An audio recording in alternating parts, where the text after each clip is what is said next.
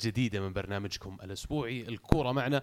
وحشتونا واحد واحد واليوم بنطب بنعرف الحضور على طول. نبدأ بالريجلرز. عزيز. يا هلا وسهلا حياك الله عبد الله هلا والله عزوز فقدناك من الأسبوع الماضي ترى. من بعيد صح؟ كل ما اشتقت لك أشغل الحلقة الله عليك الله شو الحب الغرام ما أعرف.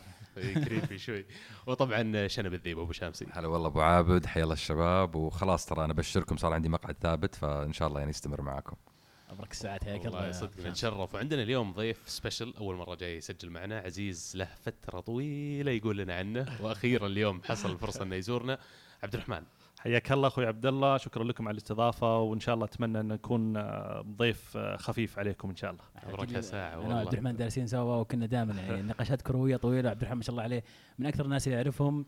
علم وفهم بكرة القدم حتى مو بس الكره الظاهر أكثر من رياضة يعني. إذا تبون نشقر على التنس ولا على الكرة الأمريكية ترى جاهز رجل بهو بهو الجامعة آه، يشكي. إيه آه،.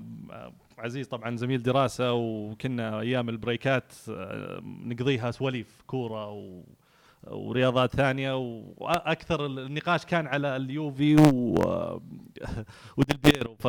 فوصلنا إلى حل إنه اليوفي وروما كلهم فرق كبار وديل بيرو وتوتي أساطير. يعني هذا اللي اتفقنا عليه. حل يعني. زين عرفت تتفقون بصراحة يعني. لا لا اتفقنا أبشرك الحمد لله. طيب خليني بسألك عن نفسك أنت إيش تشجع إيش ميولك؟ آه أنا والله مدريدي بالدرجة الأولى في الدوري الإسباني أشجع مدريد ومتابع طبعا لكل الفرق في جميع دوريات العالم بس بشكل خاص ريال مدريد.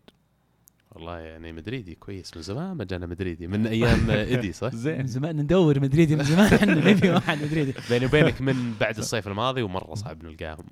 ما أدري وين راح. آه متخبين تعرف يعني. بعد بعد ال- الثلاث ال Champions League ورا بعض يعني ماخذين فترة هدوء آه، لا شوي من- واكتشفت جزء كبير منهم ما يشجع مدريد يمكن حتى يشجع لاعب ولا آه، بزيدان وكريستيانو مثلا يا- يعني. في واحد خو- لو تذكر عبد الله خوينا مدريدي سبحان الله يعني صار يتابع مباريات اليوفي يقول لك يلا متى اليوفي بيلعب و- أنا والله أول ما يعني تواصلت مع عزيز ال- الفترة الماضية كنت أقول أنا بيانكونيري الحين خلاص بعد بعد كريستيانو. آه، ولكن طبعا الموسم هذا يعني آه، ريال مدريد مر بصعوبات جدا جدا كبيرة. وممكن إحنا بنتطرق لها خلال يعني آه، فقرات ال- ال- البرنامج ولكن هذا السبب يمكن اللي خلى الجمهور شوي. لكن الآن مع الانتصارات المستويات ال- ال- ال- الممتازة الفترة الأخيرة بادي شوي شوي يرجعون الجمهور. بنجيك فقرة الدوري الإسباني بنسالك تحديدا. مدريد من أكثر المواضيع الصراحه اللي أرقتنا لأن يعني فعلا يبي لها واحد متابع عن قرب بس. خلونا نبدأ أول شيء بنذكر الأخبار أو الأشياء الأحداث اللي قاعدة تصير حول العالم آه، الحدث الأول إيميليانو سالا آه، اللاعب آه، ال South American أرجنتيني إذا ما كنت غلطان يلعب في نادي نانسي وانتقل حديثا إلى كارديف أبو شمس أنت آه، عشان بالذيب خبير اللغة الفرنسية عندنا كيف ينطق النادي؟ نانس ولا نانسي؟ نونت نونت نونت نونت نونت ادغام بغنى بعد. هذا أم، فإيميليانو سالا انتقل من آه، نانت إلى كاردف لكن للأسف آه، طيارته فقدت في الطريق. آه، إلى الآن جاري البحث عنها. السلطات الرسمية في إنجلترا وفرنسا الظاهر أنهم وقفوا البحث لأن تقليديا بعد ما تعدي 48 ساعة فرص العثور على ناجين في حوادث زي هذه تقل كثير فتحول الموضوع إلى بحث عن جثة للأسف من ناحية السلطات لكن عائلة اللاعب ما زالت تتفاعل مع الجمهور ومع كثير لاعبين وأطلقوا حملة لتمويل آه، حملة البحث عن اللاعب المفقود. وكم وصلوا أبو شامسي؟ آه، وصلوا 300 ألف pound عبد الله. بصراحة كانت لقطة جميلة جدا من جمهور كارديف. اللاعب تو موقع عندهم ما قد شافوه يلعب الجمهور. ومع ذلك لما صار الحدث هذا آه، جمعوا جمهور النادي ورفعوا المبلغ اللي يقدرون يرجعون يبدأون البحث من أول جديد بعد ما وقفت الشرطة. وكمان لقطة جميلة في مباراتهم الماضية كارديف طلعت لافتة كبيرة في الملعب آه، بمحتواها تقول إنه ما قد شفناك تلعب بس آه، سوف تبقى أسطورة في قلوبنا يا سالا فللأسف يعني حدث بصراحة جدا محزن لاعب ما قد شفناه في إنجلترا وخاصة يعني جماهير كرة القدم دائما صعب علينا نفقد لعيبة بأي طرق من الطرق. والله شوف سبحان الله يعني مك... مو مكتوب له عرفت سوى النقلة ما بين الدوري الفرنسي إلى Premier League ولو كان مع كارديف بس انه بتحصل له فرصة في ال stage الكبير زي ما يقولون. وصار اللي صار. طبعا تعاطف كمان من الأندية الأخرى في إنجلترا وغيرها. نادي ليستر عرض على كاردف إنه يستردون إسلام سليماني من الإعارة من فنربخشة ويعيرونه لكاردف لما تبقى من الموسم على أساس يعوضونهم عن اللاعب. أنا عندي سؤال أدري يمكن مو بوقته وكذا شوي حركة بايخة إني أسأله. بس شو يصير بالفلوس طب اللي اندفعت عشان يشترون اللاعب خلاص هل خسرها كاردف ولا كاردف ما بعد دفعها وما راح يدفعها؟ وش يصير المفروض؟ أتوقع عبد الله في الحالات هذه يكون يعني في تأمين في الموضوع لأن يعني دائما في العقود الكبيرة اللي تكون فيها مبالغ كبيرة يكون في آه، شرط آه، للح- للحوادث لا قدر الله حصلت مصيبة. فأتوقع يعني في الشرط هذا موجود. فهل الفلوس اللي دفعتها كاردف تعود ولا لا؟ بصراحة يعني سؤال يستحق الإجابة. ولو ما دفعوا هل يدفعون طب الحين؟ أنا أعتقد إنه يعتمد على العقد ال- ال- اللي كان بين الناديين. آه، اللي سمعته برضو إنه اللاعب نفسه كان عنده مخاوف بعد رحلة الفحص الطبي لما رجع من من كاردف إلى فرنسا. آه، نقل المعلومة لزملائه إنه كانت الطيارة فيها مشاكل أو حس بخوف ومن هذا القبيل. فبالغريب من إدارة النادي الفرنسي إنها ما بحثت عن الموضوع أو أو ما يعني سألت آه، آه، بزيادة عشان تتحقق من من من سلامة اللاعب آه، خلال هذه المرحلة. فاعتقد ال- ال- العقد بين الناديين وكحالة زي هذه ممكن ممكن تمر يعني يعني بحل يرضي الطرفين أتوقع. صح وبعدين ذكروا موضوع إنه راكب في طيارة حقت شخصين طيارة صغيرة جدا صحيح. والموضوع هذا سالوا رئيس نادي كاردف إذا كان لهم دخل في موضوع. حجز طيارة زي هذه عشان يروح فيها فقال بالتأكيد لا إحنا خيارنا دائما مع كل التعاقدات اللي نسويها وغيرها وحجوزاتنا عن طريق الخطوط التجارية زي ما يسميها صحيح. و يعني دعواتنا الصراحة ال- ال- اللاعب. وبالإضافة إلى اللي ذكرته مع عبد الله حتى من لعيبة الدوري الإنجليزي مثلا لاعب كانتي تبرع بمبلغ مالي للمساعدة في البحث كونه إنه هو كان لاعب في نادي نانت في فرنسا من قبل. وإن شاء الله يعني يطلع بالسلامة الرجال. ما دامنا في مواضيع ضيقة الصدر بكمل في ضيقة الصدر. وعندي موضوعين كمان إضافيين اليوم. الأول آه، مدرب الهلال جيسوس طالع كلام انه قد يتم استبداله قريبا من إدارة الهلال. أنا أبغى الهلاليين الاثنين اللي عندنا على اللجنة اليوم اللي يفيدوني بشكل أكبر. جيسوس من وجهة نظري قاعد يسوي شغل ممتاز مع الهلال. فليش الهلال يبحث عن استبداله؟ والله الأمانة يعني الموضوع غريب. يعني رجع ذكرني بسالفة دياز قبل فترة لما أقيل من من الهلال. ما أشوف أي سبب مقنع إنه ممكن يؤدي إلى إقالة جيسوس بالذات إنه يقدم يعني مستويات أكثر من جيدة مع الهلال. متصدر. الدوري صحيح إنه جت فترة آه، مر فيها بظروف صعبة ولكن لا ننسى إنه كان في غياب كثير للعيبه ال- الدوليين كان في أجانب ما بعد تاقلموا مع الفريق تغيير في, في الأجانب. طلع كلام إنه قد يكون السبب خلف هذا التوجه إنه آه، جيسوس رفض إنه يجدد من الآن آه، لموسم إضافي. والهلال أمامه بطولة آسيوية تمتد إلى ما بعد الصيف. ففي خوف إنه يشترون مع جيسوس إلى الصيف بعدين جيسوس يقرر يمشي. ولازم يجيبون مدرب جديد مدرب جديد عنده متطلبات مختلفة لعيبة مختلفين أجانب آه، ويعيدون ال- الحسابات من من الصفر عشان يكملون في آسيا طيب سؤالي لك هل تشوف منطقي طلب الهلال إنه يطلب المدرب يلتزم معاه لنهاية بطولة آسيا؟ أعتقد نعم منطقي أعتقد معناته. التوقيع من الأساس مع مدرب لمدة موسم واحد صحيح. غلط, غلط كبير هو ال- ال- الخيار كان خيار تجديد موسم إضافي مع مع المدرب جيسوس ولكن في بداية المفاوضات كان كان المفروض إنه الاتفاقية كانت على على موسمين كأقل تقدير أو موسم وست شهور. على أساس إذا كان الهدف الأساسي هو كأس بطولة آسيا. وطبعا للأسف إنه بطولة آسيا صارت بالنسبة للهلال معضلة لا من ناحية التعاقد مع مدربين أو لا من ناحية المنافسة محليا على على الدوري. مو بس الهلال كل اللي في غرب القارة متضررين من موضوع انها تبدأ في يناير صحيح صحيح. وهذه النقطة مختلفة لكن الهلال لأنه يعني مطالب بتحقيقها في في في ال- في المواسم الماضية. الضغوطات عليه الضغوطات عليه جدا كبيرة. حتى على اللعيبة يعني يمكن بشكل ودي لما تسمع لعيبة خارج إطار الملعب وخارج إطار ال- اللعب لما يتكلمون كلهم تفكيرهم في آسيا كيف تحقيق آسيا؟ عشان آه، هو الشيء اللي آخر يمكن عشر سنين أو من عام 2000 آه، الجمهور الهلالي ونادي الهلال يطمح له. فهذا برضو مسبب لخبطة.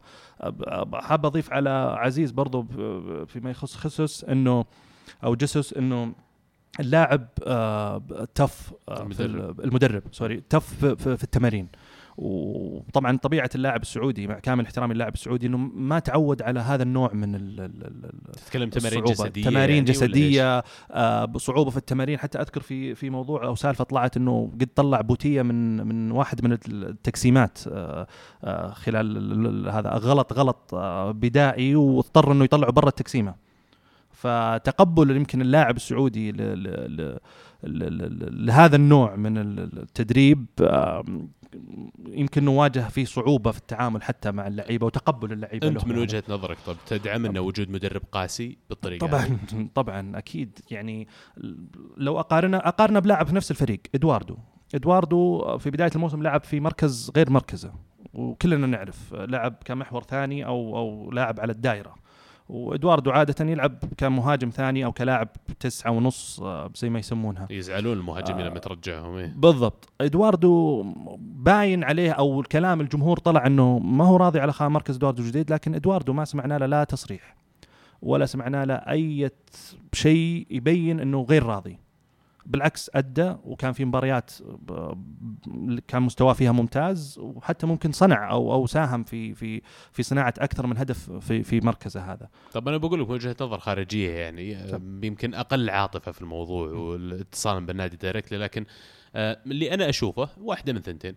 يا أما إنك تشوف إن المدرب قاعد يسوي عمل جيد وقاعد يفيد الهلال على هذه الفترة فبغض النظر عن قراره بالتجديد ست شهور إضافية ولا لا أنا شخصيا أبى أخليه يكمل للصيف بخليه يخلص عقده لأنه مبدئيا أنا قاعد أستفيد من المدرب صح. أستفيد منه حتى على المدى الطويل لكن في حال إن المدرب الشغل اللي قاعد يسويه ما هو بشيء مختلف أقدر أجيب أي مدرب بيقوم بنفس الشيء اذا okay أفهم إنك تبي تدور لك مدرب ثاني على أساس يلتزم باللاعبين اللي اختارهم وغيره فما أدري أنتم وش رأيكم الموضوع الموضوع أتوقع يعتمد على أنت وش تؤمن فيه، هل تؤمن أن الهلال قوي جدا لدرجة أن أي مدرب بتجيبه اليوم بي- بيقدر يكمل الموسم ويجيب لك الدوري أو بتقول لا خليني الاستقرار خلي جيسوس يكمل نهاية الموسم على الأقل أضمن الدوري وبعدين نجيب مدرب جديد ياخذ الفريق في الصيف عنده وقت عنده فرصة إنه يعرف اللعيبة ويجيب لعيبته ويكمل الموسم. في في ناس يقولون أنا فايز بالدوري فايز بالدوري. جزء ولا بدونه؟ زي صار الموسم الماضي. الموسم الماضي بالعكس الدوري بغى يضيع. الهلال فرط بالتأهل الآسيوي قام يلعب الاحتياط عشان بس يض- يحاول يضمن إن الدوري ما يطير عليه. فأنا في رأيي حتى لو فعلا جيسوس رفض التجديد دام في احتمالية إنه يجي الصيف ويوافق الرجال نكمل مع جيسوس. إلى الصيف. تضمن الدوري. أول ما ينتهي الدوري الرجل يبغى يمشي الله يستر عليك. جيب مدرب جديد من تكون أنت مخلص معاه وجاهز. آه، يجي يبدأ معك من بدري ويعرف ويعرف اللعيبه اللي يحتاجهم ويعرف المشاكل. وتكمل الموسم. لا وزيد عليه بعد ان ترى المدرب لما يمشي الصيف مو معناته أن بصمته راح تختفي في اللحظة اللي يمشي فيها فبالعكس أنا أعطيه سنة كاملة يكملها.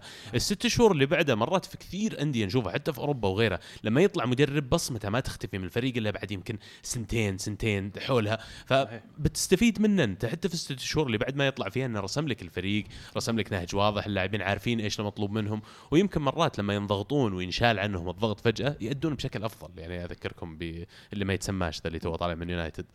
بس يعني بنوصل لا له بس نقطة أخرى يعني قالها عبد الرحمن مسألة إنه اللعيبة ممكن إنها تتذمر أو تتشكى من من قساوة التدريبات والتمرينات، أنا بالنسبة لي يعني هذا يعني العقلية مؤسفة بصراحة إني أسمع اللعيبة السعودية يتفكرون بالطريقة هذه لأنه أنت في نهاية اليوم أنت كلاعب خليك من لاعب الهلال ما أتكلم عن الهلال أو عن النصر أتكلم عن كلاعب سعودي، المفروض ما تقارن نفسك باللعيبة السعوديين الثانيين، تقارن نفسك بأفضل لعيبة في آسيا، يعني هل تتوقعون مثلا الأندية في اليابان عندها نفس طريقة تفكيرها أو اللعيبة في اليابان عندها نفس طريقة التفكير هذه. فأنت بالنسبة لك كلاعب سعودي إذا تبغى تنافس على المستويات ال- تطلع من المحلية وتوصل للعالميه أيوه لا لا لازم أقولها بصراحة لازم أقولها. صح نسيت أقول لك عبد الرحمن ترى في اثنين نصراويين. فلا لا بصراحة لازم تنقال. فالوصول للعالميه يتطلب إلى يعني الواحد إنه يقارن نفسه بالناس اللي في المستوى العالمي. الله يستر لا بيراميدز يوصل قبلنا أمس. والله لأن شفت أنا شفت كأس آسيا اللي بنجيه بعد بعد شوي بس أنا شفت كأس آسيا لما تشوف منتخبك كيف قاعد يلعب واليابان وغيرها كيف قاعدين يلعبون زي ما قلت أبو شامسي بالضبط يعني أهنيك إنك جبتها على الجرح إنه لا تقارن نفسك باللي حولك هنا بالضبط. قارن نفسك بالناس اللي المفروض تقارن نفسك فيهم. يا أخي ليش تحد من طموحك؟ فيرجع الموضوع لعدد اللاعبين الأجانب المسموح. آه شيء رائع شيء ممتاز إن نفتحه خلى اللي, اللي. معليش الجلد الميت بسميه ينظف وعبد الله يعني شوف على على مسألة لعيبة الأجانب يعني أنا بالنسبة لي مثال ممتاز هو ال- ال Premier League في إنجلترا، ال Premier League في إنجلترا لما فتحوه وصار يعني كمية ال- ال- ال- لعيبة الأجانب انفتحت وصار في مجال للنوادي تجيب العدد اللي تحتاجه من آه، اللعيبة الأجنبية، صار في منافسة أكبر في الدوري، صار الدوري أفضل، وصاروا اللعيبة الإنجليزيين اللي موجودين في إنجلترا يضطرون إنهم يرفعون مستواهم على أساس ينافسون هالاجانب، و- وهذا اللي خلى إنجلترا أتوقع في كأس العالم الماضي تكون أفضل من آخر 15 سنة تقريبا في منافساتها. يعني لأنه شاف المنافسة قدامه واستوعب إنه لازم يرتقي بكل بساطة. يعني بروز المواهب حتى يصير بشكل آه، يعني أوسع. يعني ما يبرز إلا الموهبة. صح. خصوصا في الدوري الإنجليزي لأن الدوري الإنجليزي دائما يعني الكلام عليه كمنتخب آه، كلاعبين يعني منتجين للمنتخب إنه ضعيف. ما في مواهب. آه الآن بعدين نشوف في مواهب يعني في راشفورد في آه ديلي ألي في لاعبين بدأوا يبرزون آه، والسبب أعتقد إنه احتكاكهم بلاعبين. وشوف كم أخذ. أخذ 30 سنة. ترى ال Premier League بدأ بداية التسعينات تقريبا. أخذ 30 سنة عشان. يؤتي النتائج. الفتحة حقت الأجانب الظاهر جت في منتصف التسعينيات إذا ماني غلطان عبد الله. 25 سنة. ما 96. يخالف ياخذ وقت. بس إنه يعني معليش أنا شوف ما راح أحاسبك اللاعب السعودي إذا أنت يعني ما هي بحسد بس إذا إذا إذا راتبك مثلا على 200 ألف ريال في السنة و300 ألف العقود كذا على مبالغ صغيرة وأقل من نص مليون لكن تجي انت لاعب ويندفع لك على 30 و40 و50 مليون ريال عقد؟ لا معليش روقني. ليش 40 50 مليون؟ يا عمي لاعبين يلعبون في الدوريات الخمسة الكبرى في العالم وفنانين ولا يندفع لهم هالمبالغ إيش عندك زود أنت؟ ممكن هذا الخطأ عبد الله مسألة إنه اللاعب يندفع له المبالغ هذه فيشوف نفسه مرتاح ومبسوط وخلاص إيش شد حيلي؟ جايني 20 مليون جايتني في جيبي خلاص هذا يعني الحمد لله يعني ويلا عيش الحياة شطحنا كثير عاد إحنا واشوف وجه عزيز يعني يرجع موضوع الهيسوس مع الهلال أنتم آه، خلينا نقول تدعمون بقائه ولا أنا استغناء عنه؟ شخصيا أفضل أنا البقاء يعني. شخصيا أدعم بقاء طبعا لأنه في خيار زي ما قال عزيز في خيار إنه يكمل هذا رقم واحد رقم اثنين نقطة برضو مهمة آه، جيسوس خلق يعني علاقة مع الجمهور عاطفية نوعا ما ومع جزء من اللاعبين يعني في كل بعد كل مباراة بارد آه. سبودهم عرفت؟ اي من جد لا بعد كل مباراة يروح يتوجه للجمهور. آه يجبر اللعيبة إنهم يجون معه ويحيون الجمهور. يذكر الجمهور تقريبا في 90% من المباريات لازم يشير للجمهور خصوصا في المباريات اللي خارج الرياض. فخلق يعني علاقة عاطفية مع الجمهور. ممكن في نهاية الموسم في حال حقق نتائج الدوري وتأهل دور 16 أو دور الثمانيه في كأس آسيا ممكن هذا يخليه يعطيه الدافع إنه يكمل. وما تدري إيش يصير فعلا ليش مأجل قراره. الموضوع الثاني اللي عندي في الدوري السعودي اليوم اللي هو موضوع نقل مباراة النصر إلى المجمعة. عزيز ما عجبه النقل. أنا والله يعني للأمانة أشعر إنه ظلم نادي النصر. آه، بكون المباراة على أرضه ويضطر انه يلعب خارج خارج الرياض. ولكن اللوم الأكبر آه، بكل تأكيد على الاتحاد السعودي لكرة القدم. آه، مو معقول إن الرياض مدينة زي الرياض فيها ثلاث أندية كبيرة. غير الأندية اللي تشارك في غير الملاعب الدولية. غير معليش هذا. الموضوع أنا عندي رانتا بقولها معليش يعني. يعني تفضل إيه. بالعكس رح رح ش- يعني ما, ما في ملعب جاهز مو معقول. إنه أنت عارف الجدول متى عارف متى المباريات تقدر تنظم أنت اتحاد سعودي كرة القدم هذا هذا دورك هذا هذا شغلك. فطبيعي يعني أشوف إنه شيء شيء غريب صراحة اللي, اللي صار وما أعتقد إنه زراعة ملعب تاخذ هذا الوقت. يعني ملعبين عندك يعني شهر أعتقد وأنت مخلص الملعب. أسبوعين زراعة وأسبوعين يرتاح الملعب خلاص يعني. مو بشيء جديد من الموسم الماضي معليش من الموسم الماضي صحيح. والمشكلة هذه موجودة الهلال حل المشكلة بإنه لقى له ملعب صحيح. حق الجامعة صحيح. حل مشكلته وصار ملعبه كويس أما أستاذ مايك فهد قاعد تصير عليه ايفنتس وقاعد تصير عليه أشياء تفحيط في الملعب نفسه يا عمي هذا هذا الموضوع مو بالزراعة صحيح. لو هو استخدام عادي للعب كان قلت لك صيانته بتكون أسهل لكن المشكلة هذه من الموسم الماضي والنصر اشتكى أكثر من مرة لكن الاتحاد السعودي كان كل مرة يصرف النظر عن الكلام هذا لكن الآن جاء آه، رئيس جديد لهيئة الرياضة صاحب السمو الملكي الأمير تركي بن آه، مو بتركي عبد العزيز بن تركي الفيصل. اي عبد العزيز بن تركي الفيصل الأول شيء سواه وجه بالتحقيق شوف شو الموضوع وفعلا بنهاية التحقيق هذا أقيلوا ناس صح. وصار في مشكلة وانهي العقد مع الشركة اللي اللي مسؤولة عن صيانة الملعب أو عن صيانة الأرضية نفسها واضح انه كان في خطأ جسيم وخطأ كبير مو بصغير النصر طبعا هالمرة ترى الطلب حقه ما كان بنقل المباراة إلى أي ملعب آخر من الملاعب اللي ذكرت وذكرها جماهير أندية أخرى لكن النصر طلب نقل المباراة إلى ملعبه في عريجة صح. ملعب مقر النادي جو آه، الاتحاد السعودي قالوا انه بننقله طب إيش رأيكم ننقله في ملعب الجامعة الهلال؟ الهلال طلعوا من حقهم. طبعا قالوا الملعب هذا إحنا يعني دافعين حقه ومستأجرينه وجزء من الأم... آه، خلينا نقول من الأملاك حاليا حقت النادي. فمو من حق اي أي أحد المشاركه مع إني عتبت على الهلال شوي يعني من مبدأ التنافس السياسي. التعاون التعاون اي. بالضبط يعني. حسيت إن- وش رأيكم؟ أبي أسمع منكم أنتم. والله أنا يعني بالنسبة لي يعني ب... ب... الهلال من حقه في الأخير إنه ما, ما يعني ما صح، ما, ما. يخلي اي ولعب يعني ل- الموضوع موضوع جماهيري أكثر خلينا نكون واضحين يعني الجمهور الجمهور هو اللي قرر إنه النصر ما يلعب على على على ملعب الجامعة بسبب إنه اللي بيتبعه من من كيف الجمهور يقرر؟ طقطقة أنه لعبنا في ملعب الجامعة غصبا عنكم كسرنا خشومكم. غير إنه في بعض الجمهور ذكر إنه في بداية الموسم آه كان في رئيس النصر التهجم على الهلال بألفاظ معينة فكيف أنت تسمح نادي النصر اللي اللي اللي وجه لك هذا النوع من العبارات أو الكلام إنه يلعب في ملعبك وتسمح له بكل بساطة؟ ما أدري بس لو أنا الشخص المسؤول لو أنا عبد الله سواء كنت في النصر أو في الهلال. وبغض النظر عن انتمائي. أتوقع إني بالعكس. هذه يعني لفته رائعة إني حتى يعني زي ما تقول إنك تظهر إنك الرجل الأكبر. تظهر إنك أنت أكبر من الموضوع هذا. تعال موضوع ملعب ونتنافس معكم. وتعالوا معليش نتشارك ملعب واثنين نتنافس على نفس الدوري الأول والثاني. يعني كنت اشعر ان فيها لفتة حلوة لكن الآن بالعكس يمكن يعطون سبب آخر لنادي النصر إنه يحسون كأنه عقلية خلينا نقول اللي اللي هجوم خارجي جاي عليك فتشد حيلك أكثر. شوف هو الموضوع للأسف إنه لما انطرح انطرح بطريقة غلط. انطرح إنه النصر راح يصير هذا ملعبه الأساسي مع الهلال بالمشاركة بحيث إنه الملعب يصير كأنه سنسيرو على أساس يعني. مو مؤقت؟ لا مو موقع على أساس إنه نهايه لنهاية الموسم يتشاركون في الملعب. هو مطولها سالفة أيوة. الملاعب ما أدري هذا هذا هذا اللي نفهم في البداية كذا. فطلع رئيس الهلال أتوقع كان تصريح منفعل شوي وقال لا هذا الشيء ما راح يصير. لو كان انفهم الموضوع إن النصر محتاج يلعب في ملعب لمدة مباراة ومباراتين ك- وجاء رئيس الهلال قال إحنا ما عندنا مانع لكن إحنا ترانا مستأجرين بفلوس. هذا سعرنا هذا سعر كل مباراة هذا سعرها. لو جاب بالطريقة هذه والنصر يلعب في ملعب الهلال وهو يعلم إنه هو مستأجر من الهلال كان الوضع يكون مختلف تماما. كان يمكن حتى النصر قالوا ما نبي نروح نلعب مكان ثاني أحسن لنا. أما تخيل أنت اليوم توتنهام بيلعبون في, في الإمارات.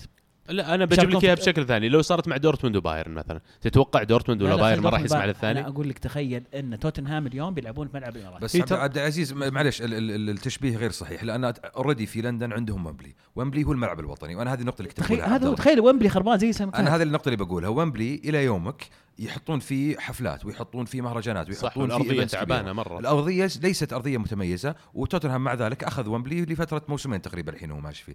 أنا انتقادي على الاتحاد السعودي إن أنت الحين الدوري وصل بالشكل هذا من الحجم وعندك جماهير وعندك فلوس وعندك متابعين.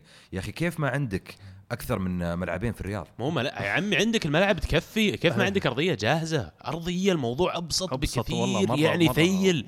يا الله يرحم والديك. يعني أنا ودي بس أت... أنا متأكد إن تحقيق شمل كم المبالغ اللي اندفعت على مدى الخمس سنوات الماضية والعشر سنوات الماضية على صيانة هذه الأرضية وغيره يعني أنا بالنسبة لي هذا شيء criminal مثل ما يقولون أو اجرام صحيح. جريمة هذا اللي صار إنك تأخذ المبالغ هذه كلها وأخرتها ملعب بالطريقة هذه. بغض النظر عن اللي صار طب استاد الملك فهد قاعد تصير فيه events يعني صعب انك الواحد يلحق وراها طب آه، ملعب فيصل فهد ملعب. الامير فيصل فهد هذا هو أنا أنا استغربت إنه ما طرح خيار ملعب نادي الرياض أنا أعتقد ملعب نادي الرياض كويس يعني ملعبهم. أعتقد إنه مستوفي الشروط وصالح ونادي الرياض يلعب فيه مباريات الرسميه في إيش ال- مشكلة ملعب النصر؟ آه، المدرجات إنه الظاهر ما يستوفي بس. الشروط الظاهر ما فيه ساعة ملعب معينة تتو- تتوافى مع شروط استيعاب المدرجات كانوا خايفين إنه الكباستي حقت حقت الملعب ما تكفي آه، عدد الجمهور اللي ممكن يحضر ف بس أنا يعني بالنسبة لي عبد الرحمن يع- يعود الموضوع إنه أصلا مفروض إن المشكلة هذه محلولة من مشكلة. قبل مفروض إن عندك أساسا ملاعب كافية في الرياض إنها تشيل الأندية اللي في الرياض مفروض إن أساسا الهلال ما اضطر إنه يروح يستأجر ملعب الجامعة كويس إنه جاء الحل هذا حق ملعب الجامعة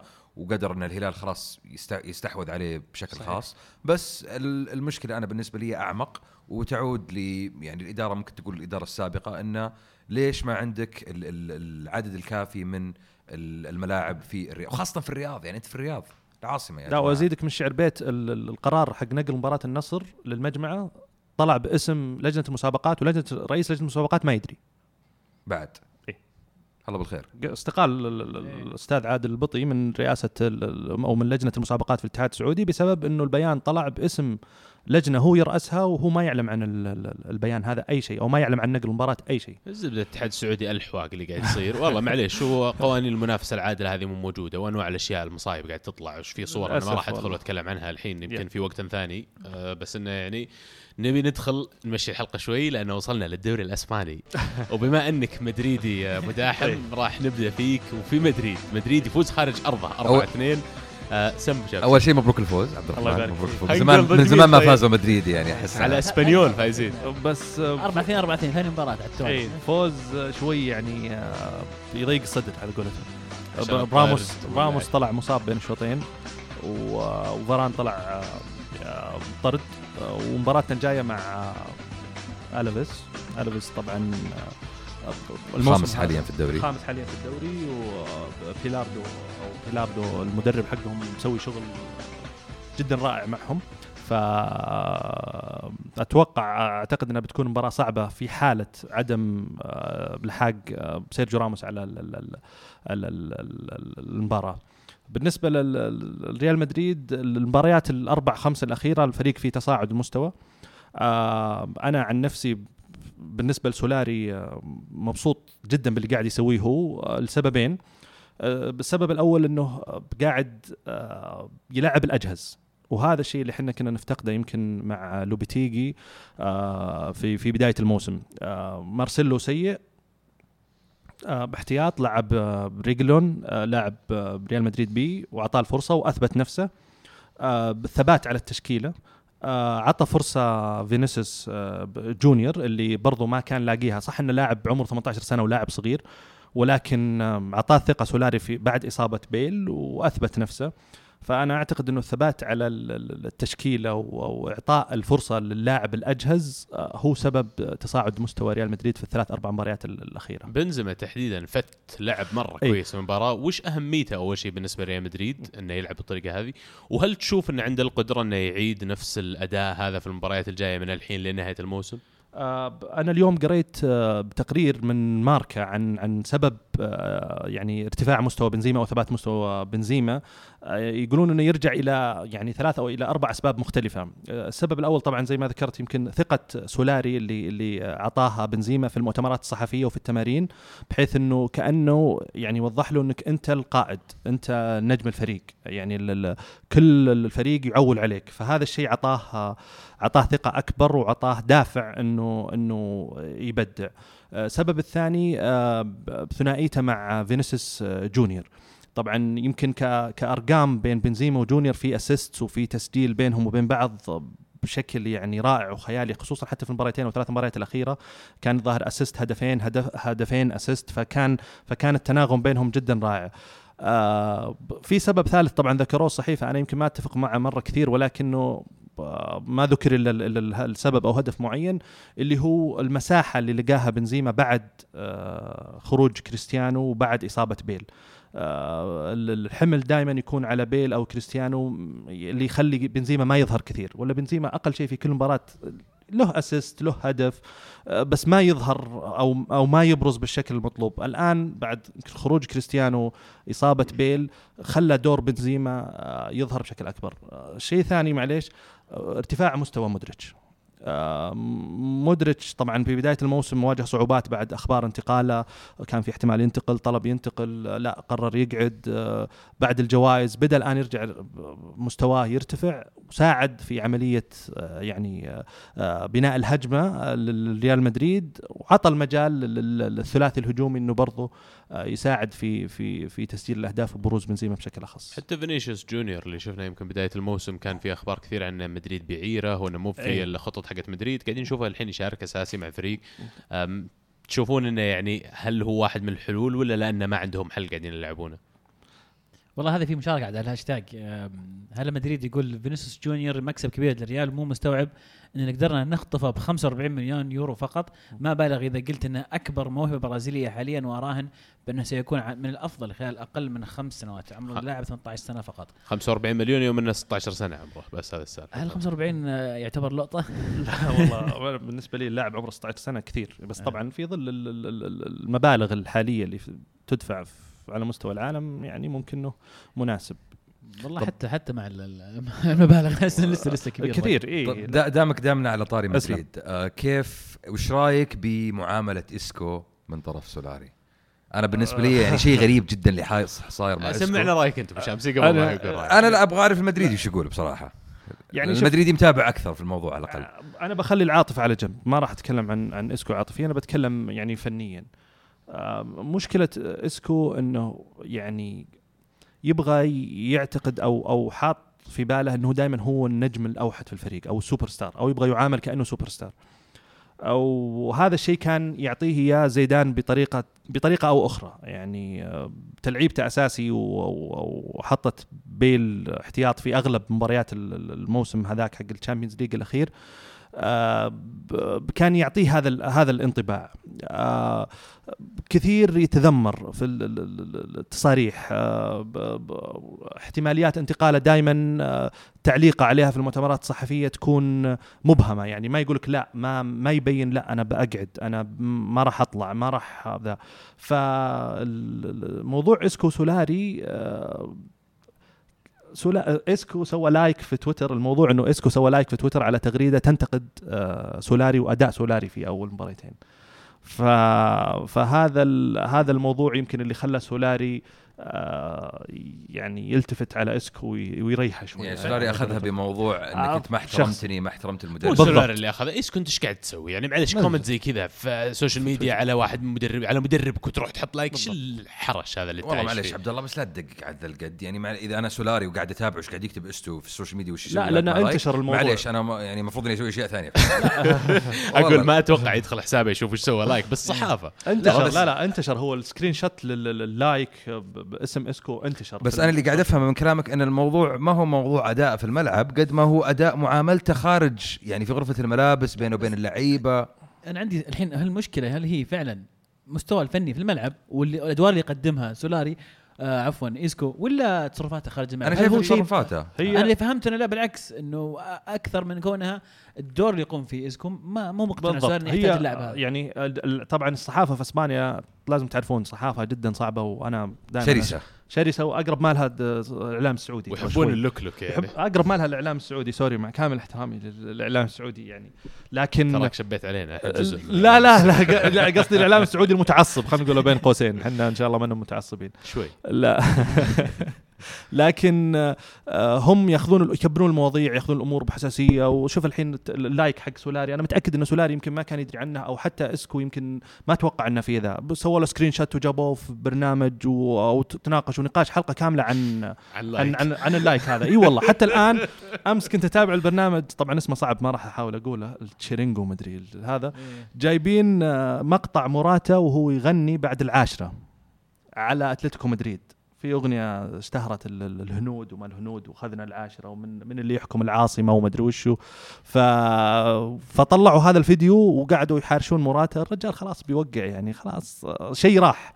فبالإضافة إلى شيء شخصي إسكو طريقة سولاري الأربعة ثلاثة ثلاثة اللي هي جناحين وراس حربة آه، ما تصلح ما ينفع الإسكو. يحتاج واحد يلعب أطراف كثير سريع مودريتش وكروس كروس في مستوى عالي فوجود إسكو في ال- بال- بالتشكيلة هذه جدا صعب بالإضافة إلى إنه نزل صراحة في في كثير من المباريات وما أدى بالشكل المطلوب. ما كان تحس ما تحس إنه أبغى أثبت نفسي للمدرب أبغى يعني آه، أحجز مكان أساسي في التشكيلة. هذا ما حسيته ابدا مع إسكو آه، مع سولاري. طب فت- فبالتالي هل تتوقع إنه ممكن إسكو يطلع في الصيف؟ اي هذا السؤال أي. في شوف آه، طبعا الاستمر... هذا يعتمد على استمرارية سولاري. آه، استمرارية سولاري ما أعتقد آه، ما احتماليتها سولاري 10% اي اي ففي حال عدم استمرار سولاري أعتقد إنه ممكن إسكو بيعيد النظر مع قدوم المدرب الجديد وبعدها يبدأ يفكر. طب لو بيطلع بشامسي تشيل ولا ما تشيل؟ شيلين عزيز. شيل. والله حتى أنا. ومع. المشكلة انه مو برايح ولا واحد من الفرق اللي تشجعونها ترى شوف اي احد عندكم للبيع أتوقع ثلاثة نشيل اي احد اي احد لا لا لا لا. لا لا لا نبالغ لا نبالغ. أقول أقول اي احد على. الدكه بعد عندهم هات عندي لا لا كل واحد قاعد من فريقه معلش حاليا دكه ريال مدريد صراحة يعني نحتاج شوي يعني بعد بعد طلعت آه، خيمس جيمس نوصل ال Premier League موراتا. وبقول لك عن الدكه بعد آه، شوي. اي هين عاد آه، ارسنال آه، الله يعينكم. آه، في المباراة الثانية في الدوري الإسباني الأسبوع هذا برشلونة كمان يفوزون يفوزون بعد يعني فوز رائع الأسبوع هذا. آه، اثنين فازوا 2-0 على جيرونا النادي الكتالاني في ديربي كاتالونيا كمان. آه، كانت مباراة في أرض جيرونا وميسي هدف ولا أروع. أبو شامسي قبل الحلقة وأنت تحكيني عن إحصائية رائعة لميسي. يا أخي أنا دائما أقول. لكم دائما أقول لكم ميسي يا أخي فعلا ميسي. ما ما في مثيل لميسي.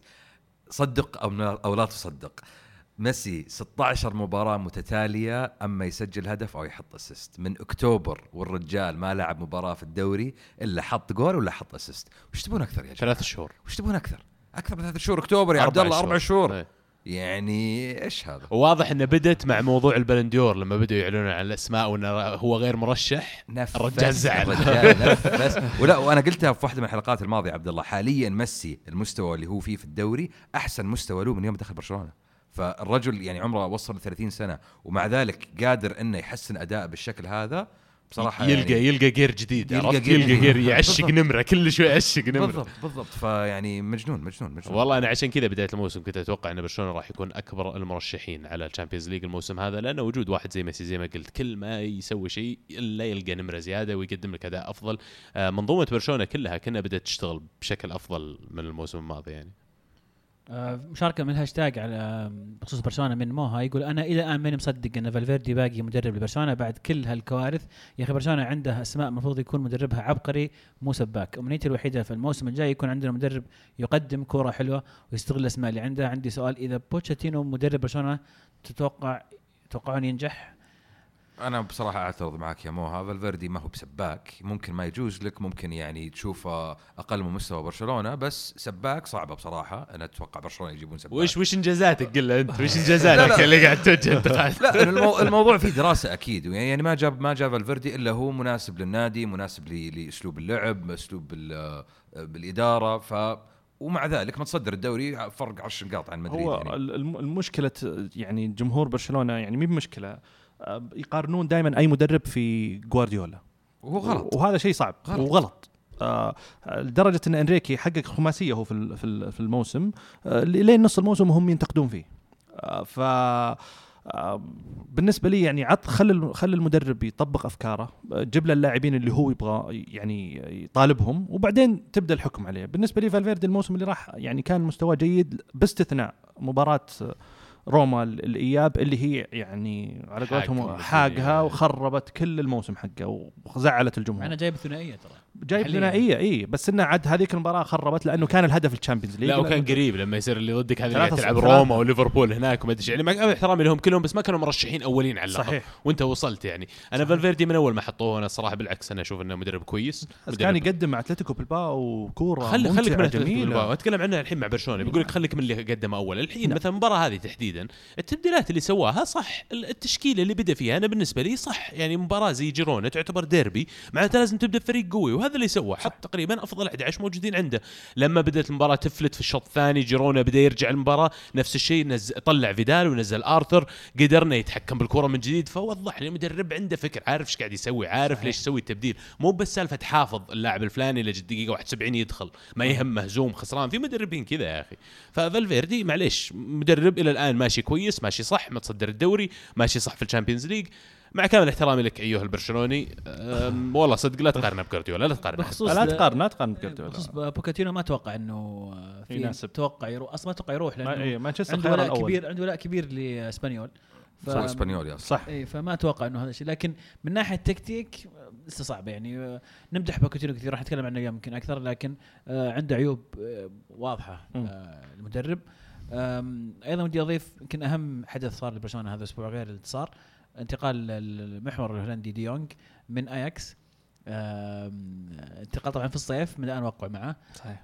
آه،؟ لاعب كان عليه كلام كبير كلام كثير. آه، لاعب دولي من آه، من نجوم اياكس هو وديليخت ف أتوقع إن برشلونة جابوا لهم واحد آه، خرافي. ولا معلومة حلوة يقول لك برشلونة عشان يقنعونه يجي وروه المسجات يقول لك وروه مسجات نيمار راسل لهم إياها يقول لهم أبغى أرجع لكم. هو لأنه كان بين برشلونة وبين PSG.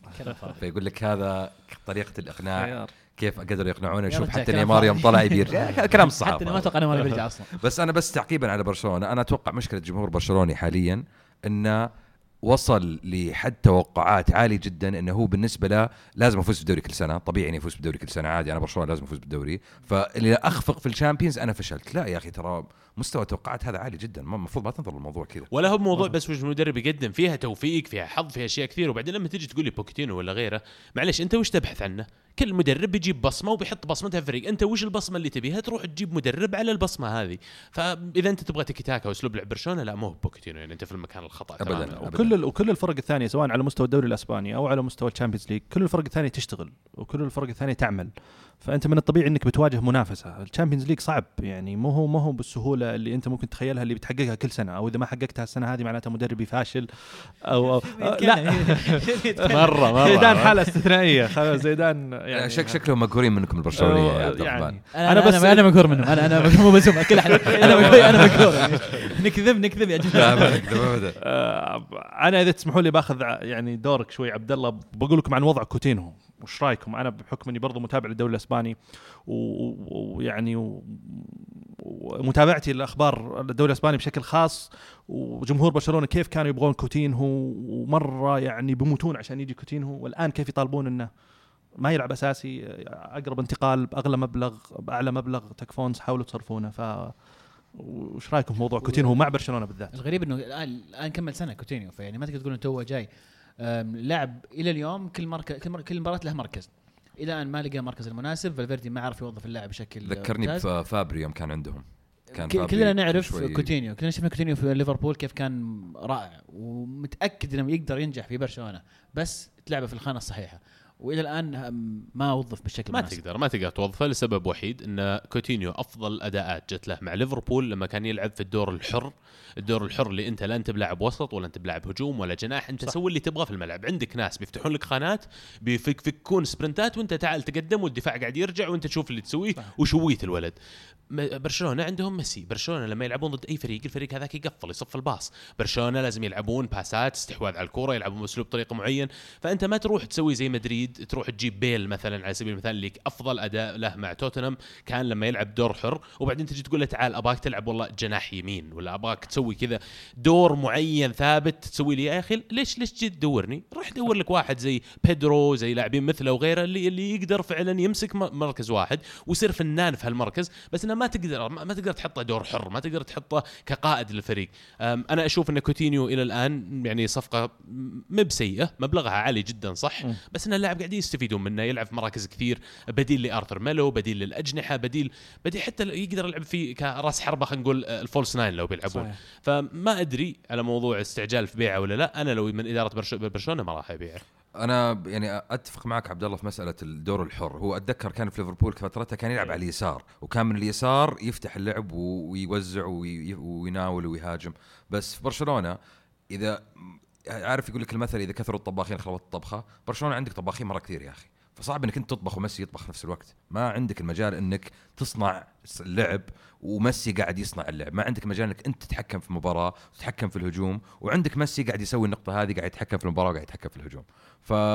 فممكن كان غير موفق انه جاء فريق ولقى ميسي قدامه بالناحيه ال ال من ناحية صناعة اللعب. بس أنا شايف إن برشلونة لسه ممكن يستفيدون منه من أفضل لعيبة المنتخب البرازيلي. فبالعكس المفروض انه يقعد. عبد الرحمن بسمع رأيك في ديونج؟ آه ديونج آه ممتاز. آه لاعب أنا شخصيا طبعا طبعا هذا اللي قهرني في بيريز إنه نوعية اللاعبين هذولي خصوصا الفترة ال ال الأخيرة ما صار يستهدفهم بشكل بشكل كبير يعني. وش قصدك نوعيتهم؟ اللاعب اللي حلقة وصل اللي يحطها في النص خلاص هو يتحكم في رتم المباراة كامل. آه، ديونج أنا بالنسبة لي مع آرثر.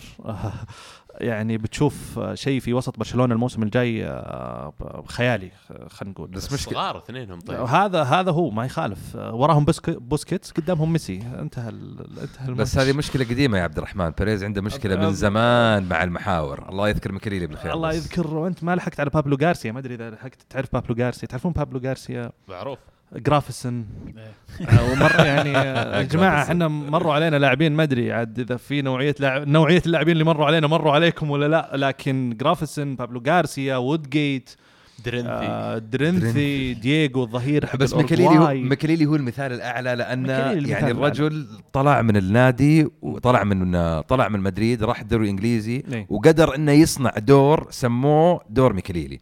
فإنك تفرض في لاعب زي كذا وما أدري أتذكر وقتها كان يعني حتى التعليق اللي علقه بيريز كان غريب جدا إنه ميكليلي ما يساعدنا نسجل أهداف ما نحتاج أصلا. آه بيريز عنده هواية تخريب ال- ال- الفريق بعد كل إن موسم إنجاز. والله العظيم يعني آه شلون جبتوا ال Champions ثلاث مرات؟ آه،؟ اسمع عشان أنا عشان لحظة عشان بيريز هذا موضوع حساس لأنه في عنده ناس آه، مرة يعني يحبونه مرة يقدسونه مرة وفي ناس يكرهونه مرة. فأنا يعني في البداية أنا محايد. أنا والله ما عندي أي مشاعر حب تجاهه ولا عندي أي مشاعر كره. بالعكس يعني اللي قاعد يسويه هو شيء نقلة جدا يعني رائعة واللي سواها في تحقيق أربع Champions League في خمس سنوات هذا شيء رائع. ولكن ترى ال Champions League الثاني اللي بعد ال 11 أتوقع ال 12 ترى أو أو ال 11 اللي بعد العاشرة ترى كان في مشروع ها؟ إي والله. ملخبط ملخبط بكثرهم. ناسي. واحدة. ترى جاء مشروع تخريب بعد ما جاء جاب آه، رافا بينيتيز يوم بعد آه، ماريا بعد آه، العاشرة بعد, بعد. العاشرة. يوم بعد ماريا إيه. آه، بعد, ماريا جاب بنيتيز. باع هذا في بعدين باع جيمس وباع موراتا. الموسم اللي بعده بعد ما حقق الظاهر ال 11 فكان في مشاريع تخريب ولكن الحمد لله يعني زيدان وكريس ويعني وراموس الله ي- إن شاء الله يجزاه خير ويهديه للإسلام. آه، كانوا صراحة يعني هم اللي هم اللي قرر إنه يبيعهم. قرر إنه يبيع. زيدان قرر عشان قرر إنه يطفش زيدان وزيدان درى إنه في جاء وقال ترى ببيع كريستيانو يا ابن الحلال. إن كانك بتطلع آه، ضف عفشك. وشوف فريق راموس في الطريق بعد. الله يستر والله عاد عاد هالكلام عشان- هالكلام هذا صحيح ان زيدان راح لو قال له أنا أبغاك تبيع بيل وتخلي كريستيانو قام قال له بيريز لا أنا ببيع كريستيانو وخلي لك بيل أعتقد إنه فيه يعني فيه فيه نوع من الصحة صراحة ما أستغربها على بيريز ابدا. المشكلة شوف المشكلة مو في بيريز. أنا بيريز رئاسته للنادي رئاسة بفكر آه، كامل يعني بفكر استثماري بفكر يعني يبغى. يشتغل تسويقي يبغى يشتغل على جميع رياضات ال- ال- النادي. وهذا الشيء يمكن اللي الجمهور إحنا كجمهور لا بحكم إن إحنا متابعين للكورة فقط فتركيزنا على الكورة مثلا فيما يتعلق بريال مدريد. لكن اللي ما يعرفونه مثلا الجمهور بول، basket شوف- ball إيه. جايبين Champions League الحين في آخر يمكن عشر سنوات حققوا أكثر من Champions League والآن أكثر فريق حقق Champions League في في السلة ريال مدريد. الدوري الأسباني يمكن من آخر خمس مواسم أو ست مواسم حققوا أكثر من من دوري أسباني في السلة.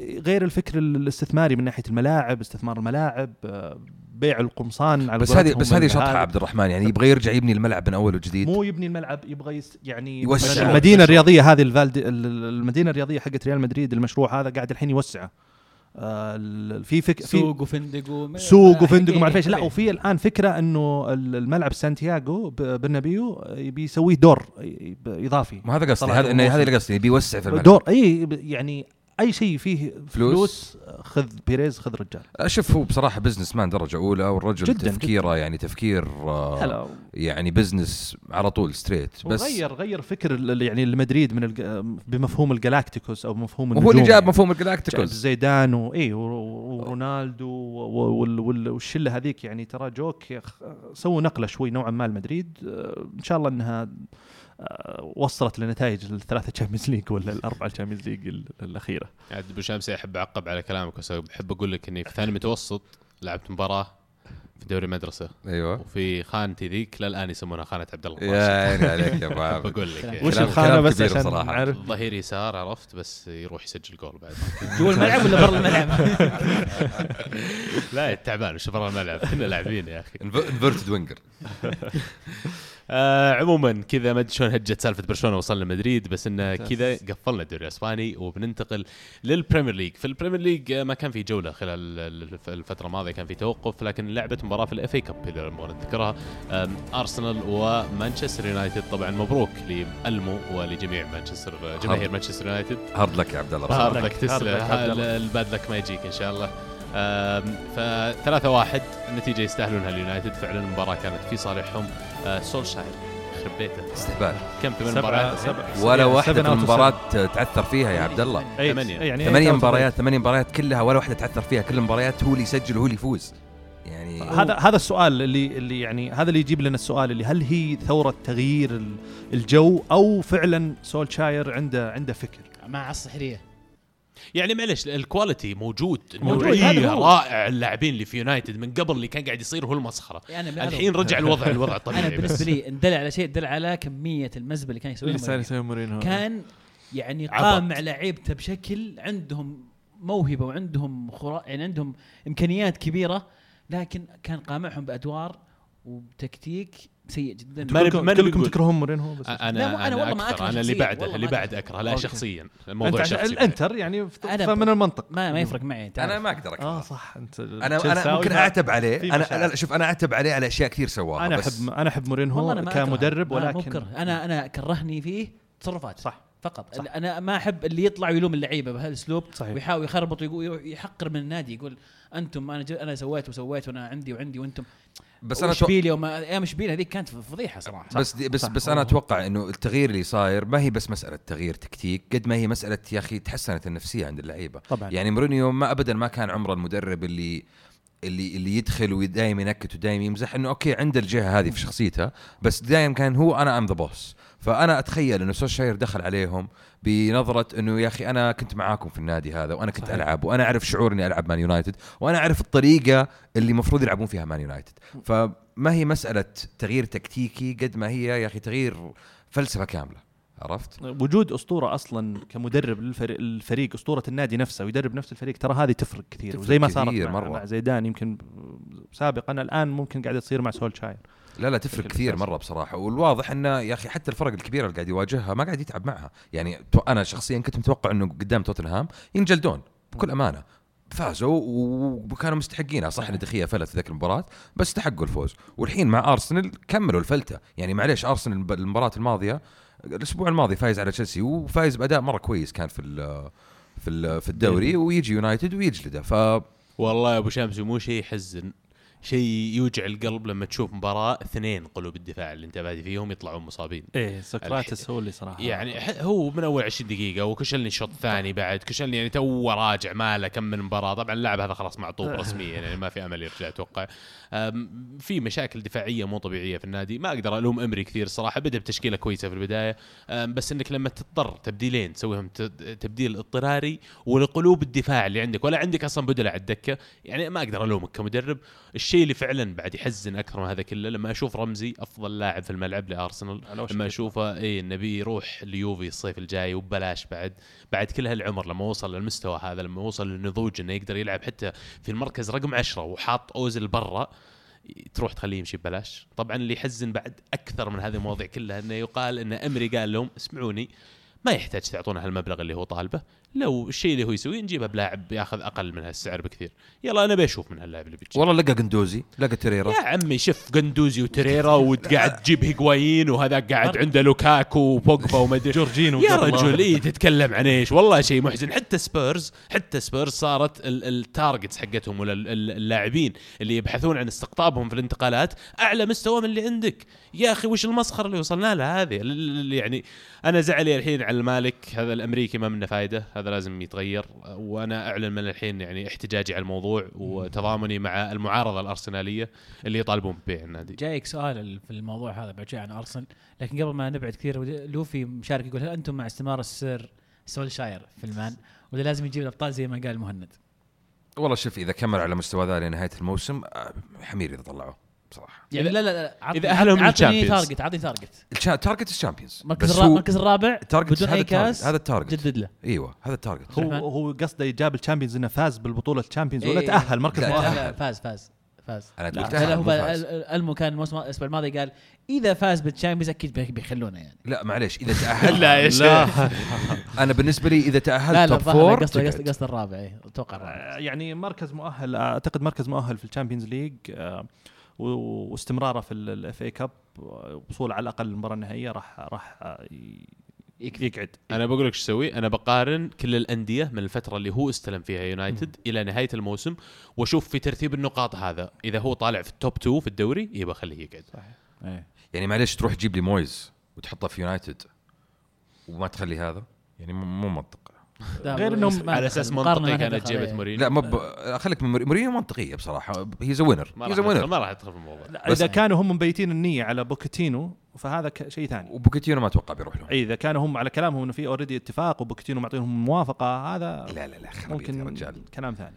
بس. بس أنا بس أنا أحب أقترح عليك عبد الله شيء واحد بخصوص الإصابات اللي عندكم. يا أخي غيروا طيب التأمين يا أخي شوفوا لكم تعاونيه سهل ولا شيء. لا لا ممنوع دعايات لو ما دعايات ما ما في راعي لل- للحلقة فيعني ب- بس نصيحة لكم يا عبد الله شوفوا لكم حاجة جيبوا لكم دكتور جديد. التأمين أنت تشوف. أه، والله ممكن تأمين أيوة. ممكن لاعبين علينا جايبين سباك هذا دكتور تعال خليه يكشف عليك. الظاهر حق المساج ممكن مو بزين عرفت؟ ما والله في شيء لازم يكون في. واحد آه، داخل من برا ممكن؟ ممكن. آه. تس... تسمم خذ الموضوع. لك خذ لك خرابيط. أيوه. معاذ يقول أنا أشوف من الظلم أن تضع الشامبيونز السبب للتجديد مع سولشاير. من زمان ما شفت يونايتد بالطريقة هذه. دام المو فتح الباب أعطونا أفضل مدافع ووسط ومهاجم ومدرب في تاريخ البريمير. بعيد عن التحيز يا ألمو. أفضل مدافع جون تيري أفضل لاعب وسط فرانك لامبارد أفضل مهاجم ديدي دروجبا. أفضل مدرب جوزي مورينيو ما فيها خلاص. خلاص جاوبكم آه، التشلساوي هذا اللي جاوبكم. لا شوف ممكن مهاجم أختلف فيها بس أفضل مدافع. فعلا أنا أشوف إن جون تيري أفضل مدافع في البريمير ليج بصراحة. في تاريخ البريمير ليج يعني في تاريخ البريمير ليج يعني قاعد تحسب 1990 92 اي وفرانك لامبارد بالنسبة لي كلاعب وسط ما أشوف إنه في أفضل منه كلاعب وسط. مهاجم. هنري هنري ممكن هنري اي ممكن ها؟ ممكن هنري. ممكن. إي. okay جميل. طيب. كذا بس قفلنا على البريمير ليج وقفلنا في جولة اللعب إن شاء الله نتكلم لكم عنها أكثر الأسبوع القادم. إيطاليا عزيز أبيها عندك اليوم. وايطاليا والله الأسبوع هذا كان آه، ناري صراحة. يعني شفت تغريدة ألمو كان يتكلم عن آه، ال- ال- اللي كانت هي؟ كان يشبه ناس بنفس يعني بينتقد ناس شبههم باللي لسه يقولون الدوري الإيطالي دوري إيه دفاعي شب على واحد إيه. شفته. طلق عليه تويتر. طيب نبدأ يمكن أهم مباراة للأسف كانت مخيبة كان ميلان آه، ونابولي انتهت 0 0 المباراة كانت جيدة للأمانة لكن آه، بدون أهداف. أتوقع إنه آم، كان قدم أداء جيد في هذه المباراة.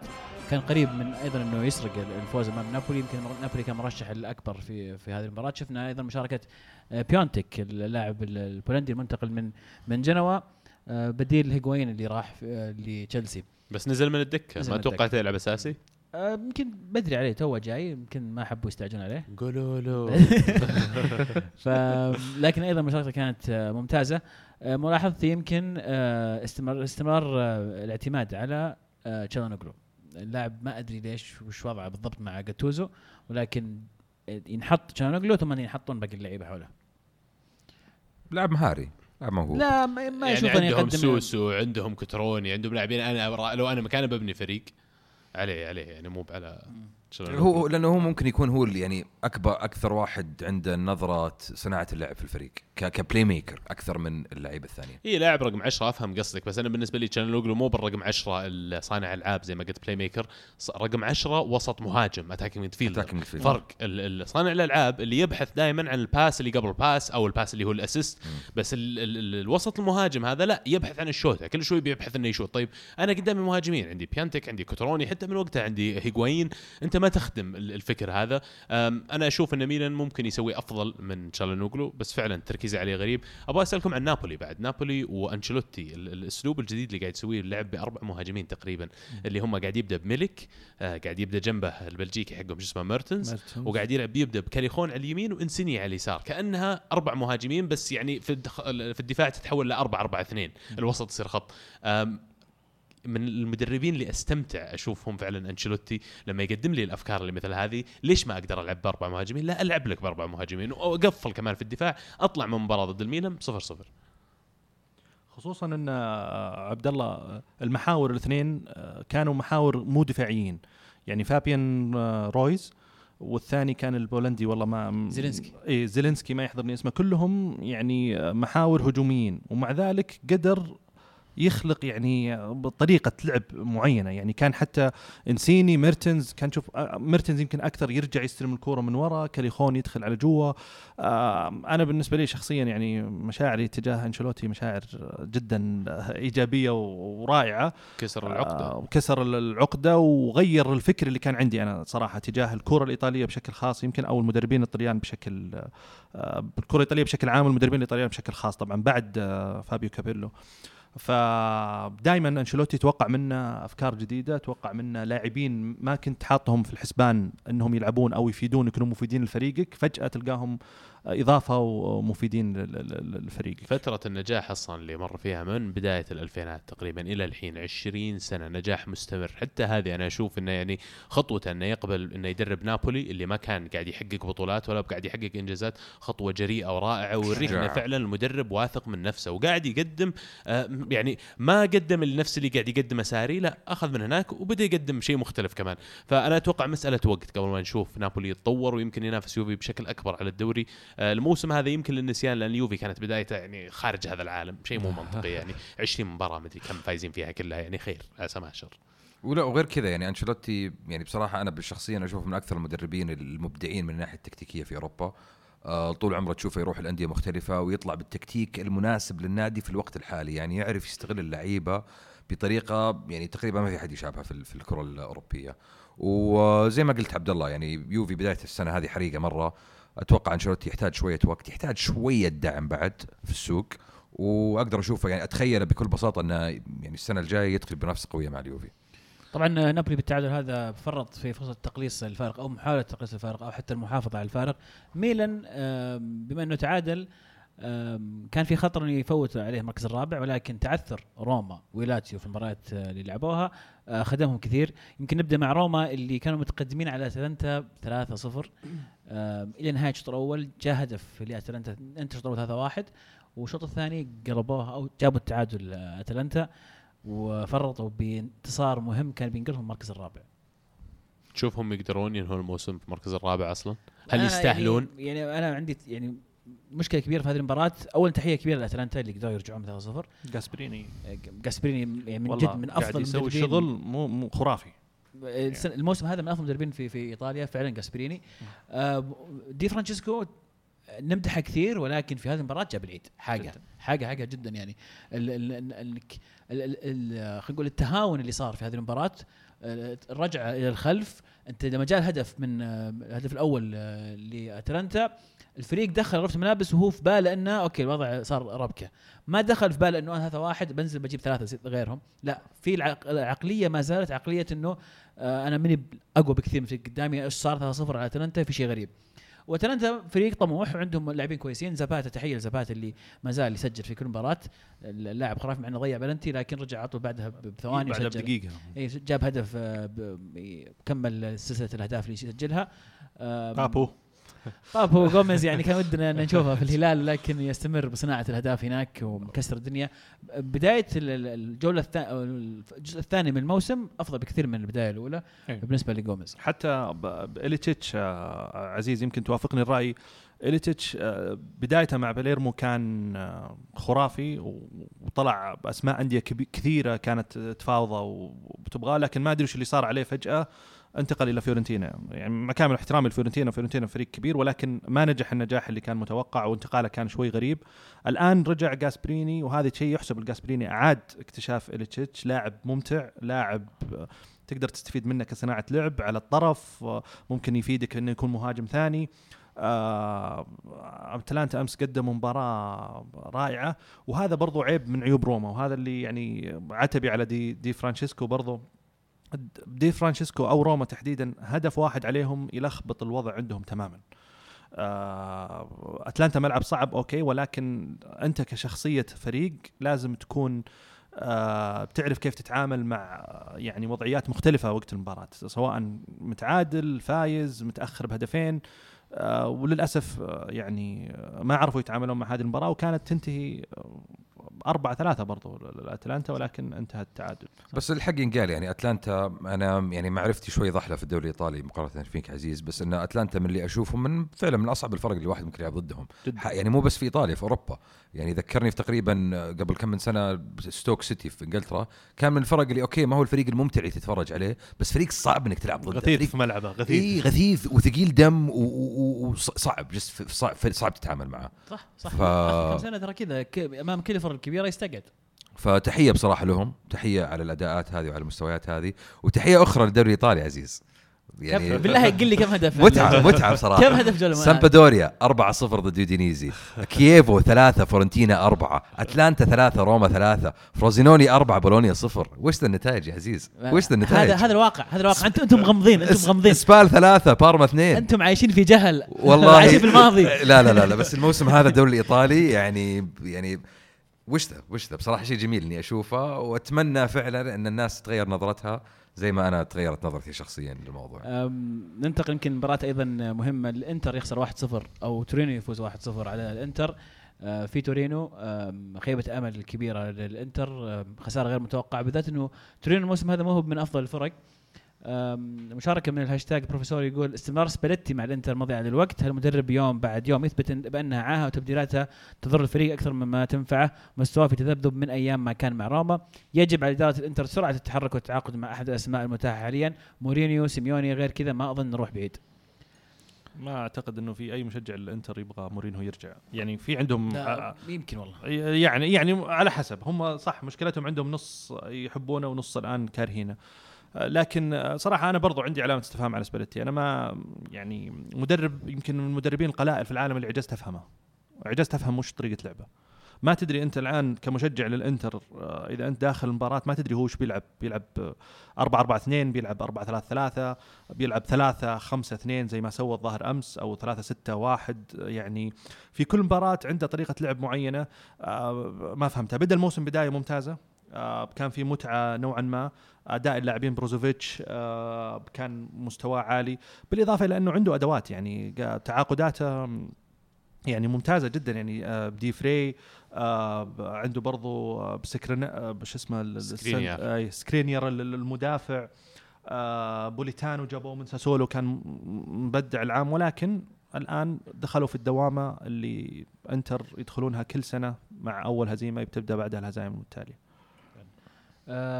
نص المباراة الأخيرة. آه، كانت مباراة آه، لاتسيو يوفي اللي كانت في تقام في ملعب أولمبيكو في روما اللي حقق الانتصار فيها اليوفي 2-1 بعد ما كان متأخر ب- بهدف للاتسيو.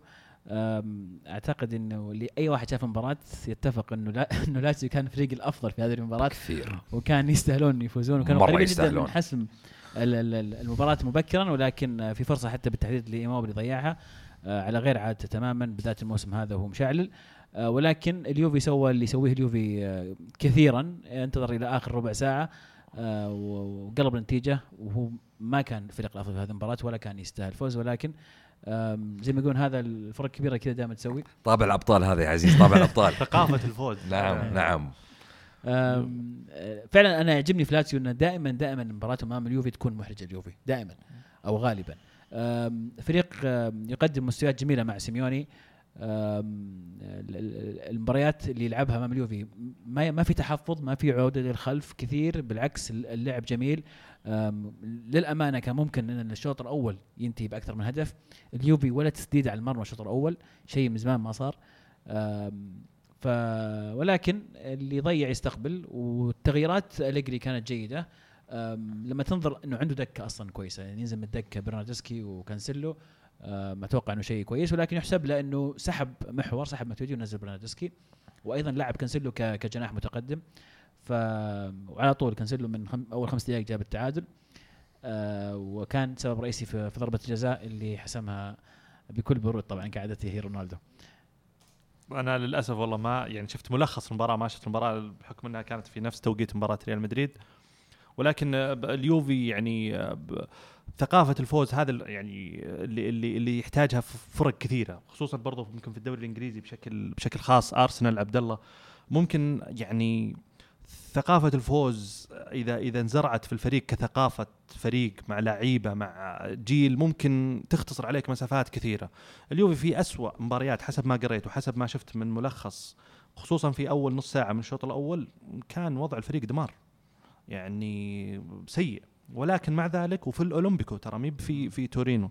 مع ذلك قدر إنه يفوز ويخلص المباراة بثلاث نقاط سهلة تساعده أو أو أو عزز- يعني عزز صدارته إيه. وخلاص. مساهمة الدوري قرب أكثر من من قبل. يعني شوف أنا أتوقع بصراحة إن يعني ثقافة الفوز هذه موجودة في اليوفي من زمان ما أنكرها. جداً. بس وجود كريس أنا بالنسبة لي زاد أو رفع مستوى مثلا الث- ال- ال- الحماس والحيوية اللي عند اللعيبة لأنه هم بالنسبة لهم يشوفون هذا اللاعب اللي ما هو متعود إنه يخسر اللاعب هذا يفوز he's a winner فلما يشوفونه يتحمسون ويشدون حيلهم أكثر على أساس إنهم يقدرون يرتقون إلى مستواه تقدر تقول. دائما قلت كريس ترى حطم سوى رقم قياسي. أنا ما بقول تو. معلومة تاريخية. قلها قلها قلها. لا لا قلها قلها أنت. ما أدري يمكن نفسها ولا لا لكن آه، 13 مباراة خارج الميدان يسجل على التوالي. خارج آه يعني ملعب اليوفي. خارج ملعب اليوفي. اليوفي والله تاريخ إيطاليا كلام كبير بصراحة أيضا. على طاري تاريخ إيطاليا كوالي- مع جدة ها مع جدة محسوبة والله ما أدري بس ممكن بركات رسمية. جدة. قايل بركات. رسمية. هذه بركات السعودية ما فيها أيضا قبل ما ننتقل للنقطة الأخيرة التغيير اللي سواه آم، أليجري أيضا يعني إيجابي دائما ننتقد أليجري في بعض الأحيان لكن آه، شاف إنه أمري كان يعاني في مركز المحور فقرر إنه ينقله إلى اليمين ويرجع آه، بنتنكور إلى مركز المحور أو ال- ال regista اللاعب اللي قدام مدافعين. وفعلا تغير المستوى تماما لأن أمري كان كان ضايع سجل هدف في مرمانا فاللاعب كان مو بمركزه ابدا إنه يلعب هناك. آه، وتصرف سريع من أليجري يعني أشوف إنه شيء كويس سواه. أخيرا وليس اخرا إيتا بيتا كوالياريلا يسجل الهدف ال11 له على التوالي. آه، لاعب يعادل رقم باتيستوتا. آه، لاعب عمره 36 سنة. كان معروف بالأهداف ال- الخرافية. دائما أهدافه جميلة. الآن الموسم هذا آه، طبعا عانى من إصابة آه، والآن اللاعب يعني يحطم أرقام ويقترن اسمه مع باتيستوتا. فيعني أتوقع كلام كبير كوالياريلا أنا بالنسبة لي يعني اللاعب هذا على مستوى الدوري الإيطالي. طبعا يعني زعلان إنه ما ساهم بشكل مباشر مع المنتخب الإيطالي بحكم إنه بدأ بداية ممتازة وحتى بعد انتقاله يمكن لليوفي كان عنده أهداف خرافية من من من قبل. ولكن الآن بعمر 36 وتحقق هذا الإنجاز وتصف في في مستوى باتستوتا هذا شيء يعني خرافي. ما دامنا عند الأشياء الخرافية إيش رايكم تعطوني بطل وبصل؟ بطل وبصل. بطل. ما في بطل من أمس. ترى وأنا أفكر فيها. قاعد. اعطينا طيب ما دامك تفكر. فيها من نفس أنا عندي بطل. أنا بطل طيب. كوالياريلا بصراحة. أوكي. وأنا أخذته من الشباب يعني بس المعلومية. الشباب كلهم كانوا بيحطوا كوالياريلا آه هداف الدوري الإيطالي 16 هدف. كريستيانو رونالدو اللي هو كريستيانو رونالدو عنده 15 وكوالياريلا اللي عمره 36 سنة عنده 16 هدف. آه ثالث أعلى اسيستات في الدوري الإيطالي بالإضافة إلى معادلة رقم باتيستوتا اللي آه قائم من عام 94 11 مباراة متتالية تسجيل. إذا سجل المباراة الجاية ضد نابولي يوم السبت يح- يحقق الرقم 12 مباراة متتالية بالتسجيل. تحية لكوالياريلا. no لا وبصراحة تحية للدوري الإيطالي اللي يقدر يصنع المهاجمين هذول. يعني مو بأول مرة نشوف مهاجم كبير في السن ويتصدر الهدافين.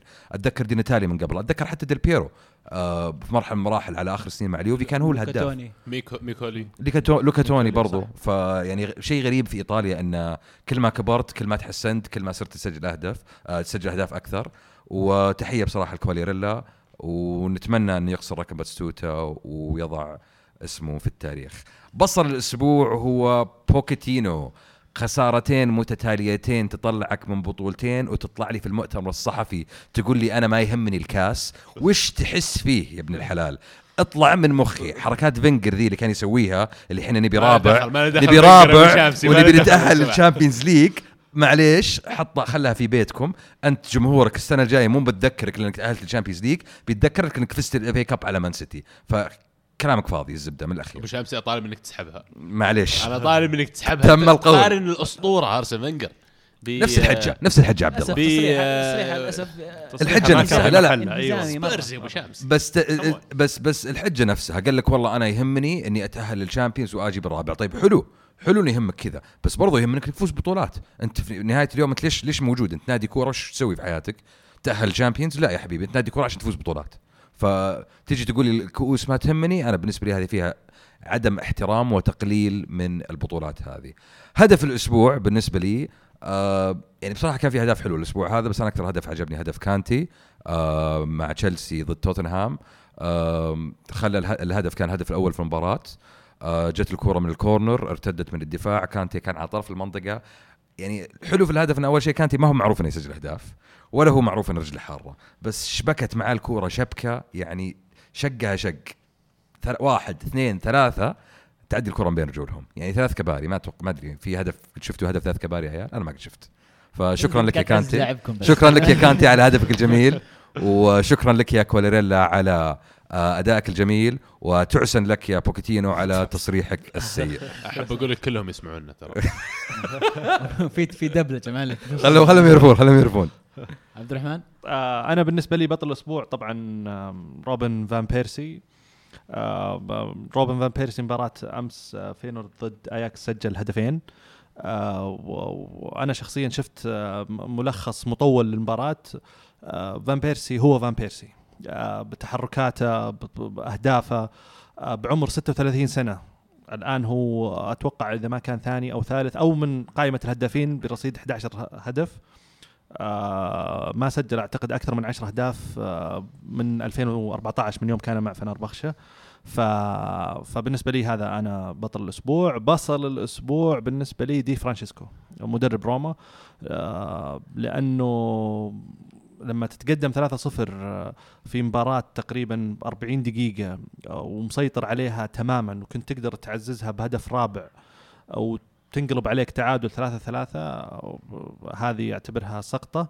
في ظل المنافسة برضو أنت قاعد تنافس على مركز آه، ثال رابع وثالث وكان في عندك مجال أنك تتخطى ميلان آه، ولكن آه، ثلاثة ثلاثة نتيجة سيئة تعتبر لأنك كنت متقدم ثلاثة صفر. هدف الأسبوع أنا بصير شوي عنصري معليش تسمحوا لي. مباراة ريال مدريد الكاس يوم الخميس الماضي سيرجيو راموس سجل هدف بالرأس. الفكرة مي بالهدف الراس الفكرة طبعا بطريقة الهدف تحرك آه، راموس وتوقيت الهدف بالإضافة إلى استمرارية راموس في تسجيل الأهداف وحسم مباريات كثيرة الريال مدريد على على مدار المواسم اللي راحت. آه، كان شيء بالنسبة لي فارق. عزيز عندك؟ ما ودك تبدأ أنت؟ لا لا ودي عندك. طيب بطل الأسبوع بالنسبة لي أتلانتا أتوقع تكلمنا فيهم كثير. العودة في هذه المباراة كانت جميلة والمستويات يقدمونها في الفترة الأخيرة رائعة. أه بصل الأسبوع صراحة أنت قلت بوكيتينو يا محمد وأنت قلت دي فرانشيسكو. أنا بعطيها توتنهام وروما مع بعض. أه توتنهام طلع من بطولتين في خلال أسبوع. روما ضيع تقريبا 0 أتوقع انه كلهم يستاهلون البصلات. هدف الأسبوع بالنسبة لي بما انه أنا في برضه بغش مرة ثانية في هدفين عندي جميلين صراحة. هدف شتوتغارت آه بايرن ميونخ فاز 5 1 4 1 على شتوتغارت. الهدف الوحيد اللي جابوه شتوتغارت كان هدف جميل صراحة آه تعليقه في, في الثمانينات والهدف الثاني هدف إسبانيول على على ريال مدريد آه، اللي سجل روزاليس. آخر دقائق استلام بالصدر في داخل المنطقة وقبل ما تنزل half volley حطها في المرمى. هدف رائع. أنا عندي يا طويل العمر البصل هو عدو كرة القدم هو عدو المتعة. مالك نادي أرسنال طبعا بالمقام الأول. هذا أول بصل هذا الأسبوع ولكل أسبوع لين يبيع النادي الله لا يرده. وطبعا أزمة الدفاع اللي صايرة في أرسنال يعني الوضع مأساوي ويستاهل الموضوع بصل. البطل سولشاير اللي قدر الآن إنه يوسع دائرة الانتصارات لتشمل بطولات أخرى مثل ال FA Cup ثمان مباريات على التوالي رجوع الكسيس سانشيز للتسجيل وعودته للتشكيل. آه كمان يعني ضد أرسنال لها قيمة قيمه كبيرة دفعة معنوية له. هو يستاهل البطل هذا الأسبوع سولشاير. أما هدف هدف ميسي على جيرونا ظهر الهدف الثاني إذا ما كنت غلطان. آه، lob ولا أروع. الكرة جاية من اليمين. معلق أصلا المعلق الظاهر يوسف سيف كان المعلق وهو يتكلم في المباراة.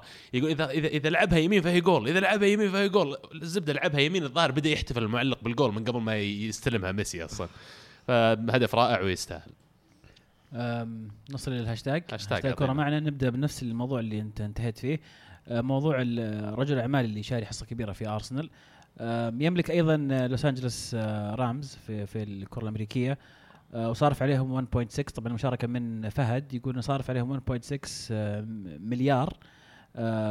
ما فعله كرونكي من استثمار اصاب الامريكان بذهول قدرته بتحويل الفريق من لا شيء إلى فريق يصل إلى ال Super Bowl، ال Super Bowl أغلى حدث رياضي بأمريكا وربما العالم. وش رأيك يا عبد الله في موضوع إنه مو قاعد يصرف حتى 100 مليون مع الأرسنال؟ أحب أقول لك إن اللي سواه في الان اف أنا ما متأكد من الموضوع ولا شفت حتى الأرقام هذه عشان أناقشك فيها لكن لين أتصور إن موضوع شغل إدارة النادي هناك في الان هي اللي قدرت تسوي هذا الشيء في النادي. موضوع صرفه على الأندية أنا بالعكس أختلف معه. البحث اللي أنا قمت فيه قبل فترة اكتشفت إن جميع أملاكه في قطاع الرياضة راح نسميه لأن عنده أملاك كثيرة وأندية مختلفة في جميع القطاعات. آه، ما يصرف عليها ولا شيء. هدف إنه يجي يدور أندية زي ارسنال اللي قادرة إنها بمداخيلها تغطي الشيء اللي تنفقه وفي نفس الوقت قاعدة تشارك خلينا نقول في ال top four في ال top 6 تشارك في البطولات الكبيرة. هذا النادي اللي يبحث عنه اللي يرتفع قيمته السوقية. هو مستثمر وليس آه، محب لكرة القدم. هو لا يدري عن الكرة ولا قد حضر مباراة الظاهر أصلا.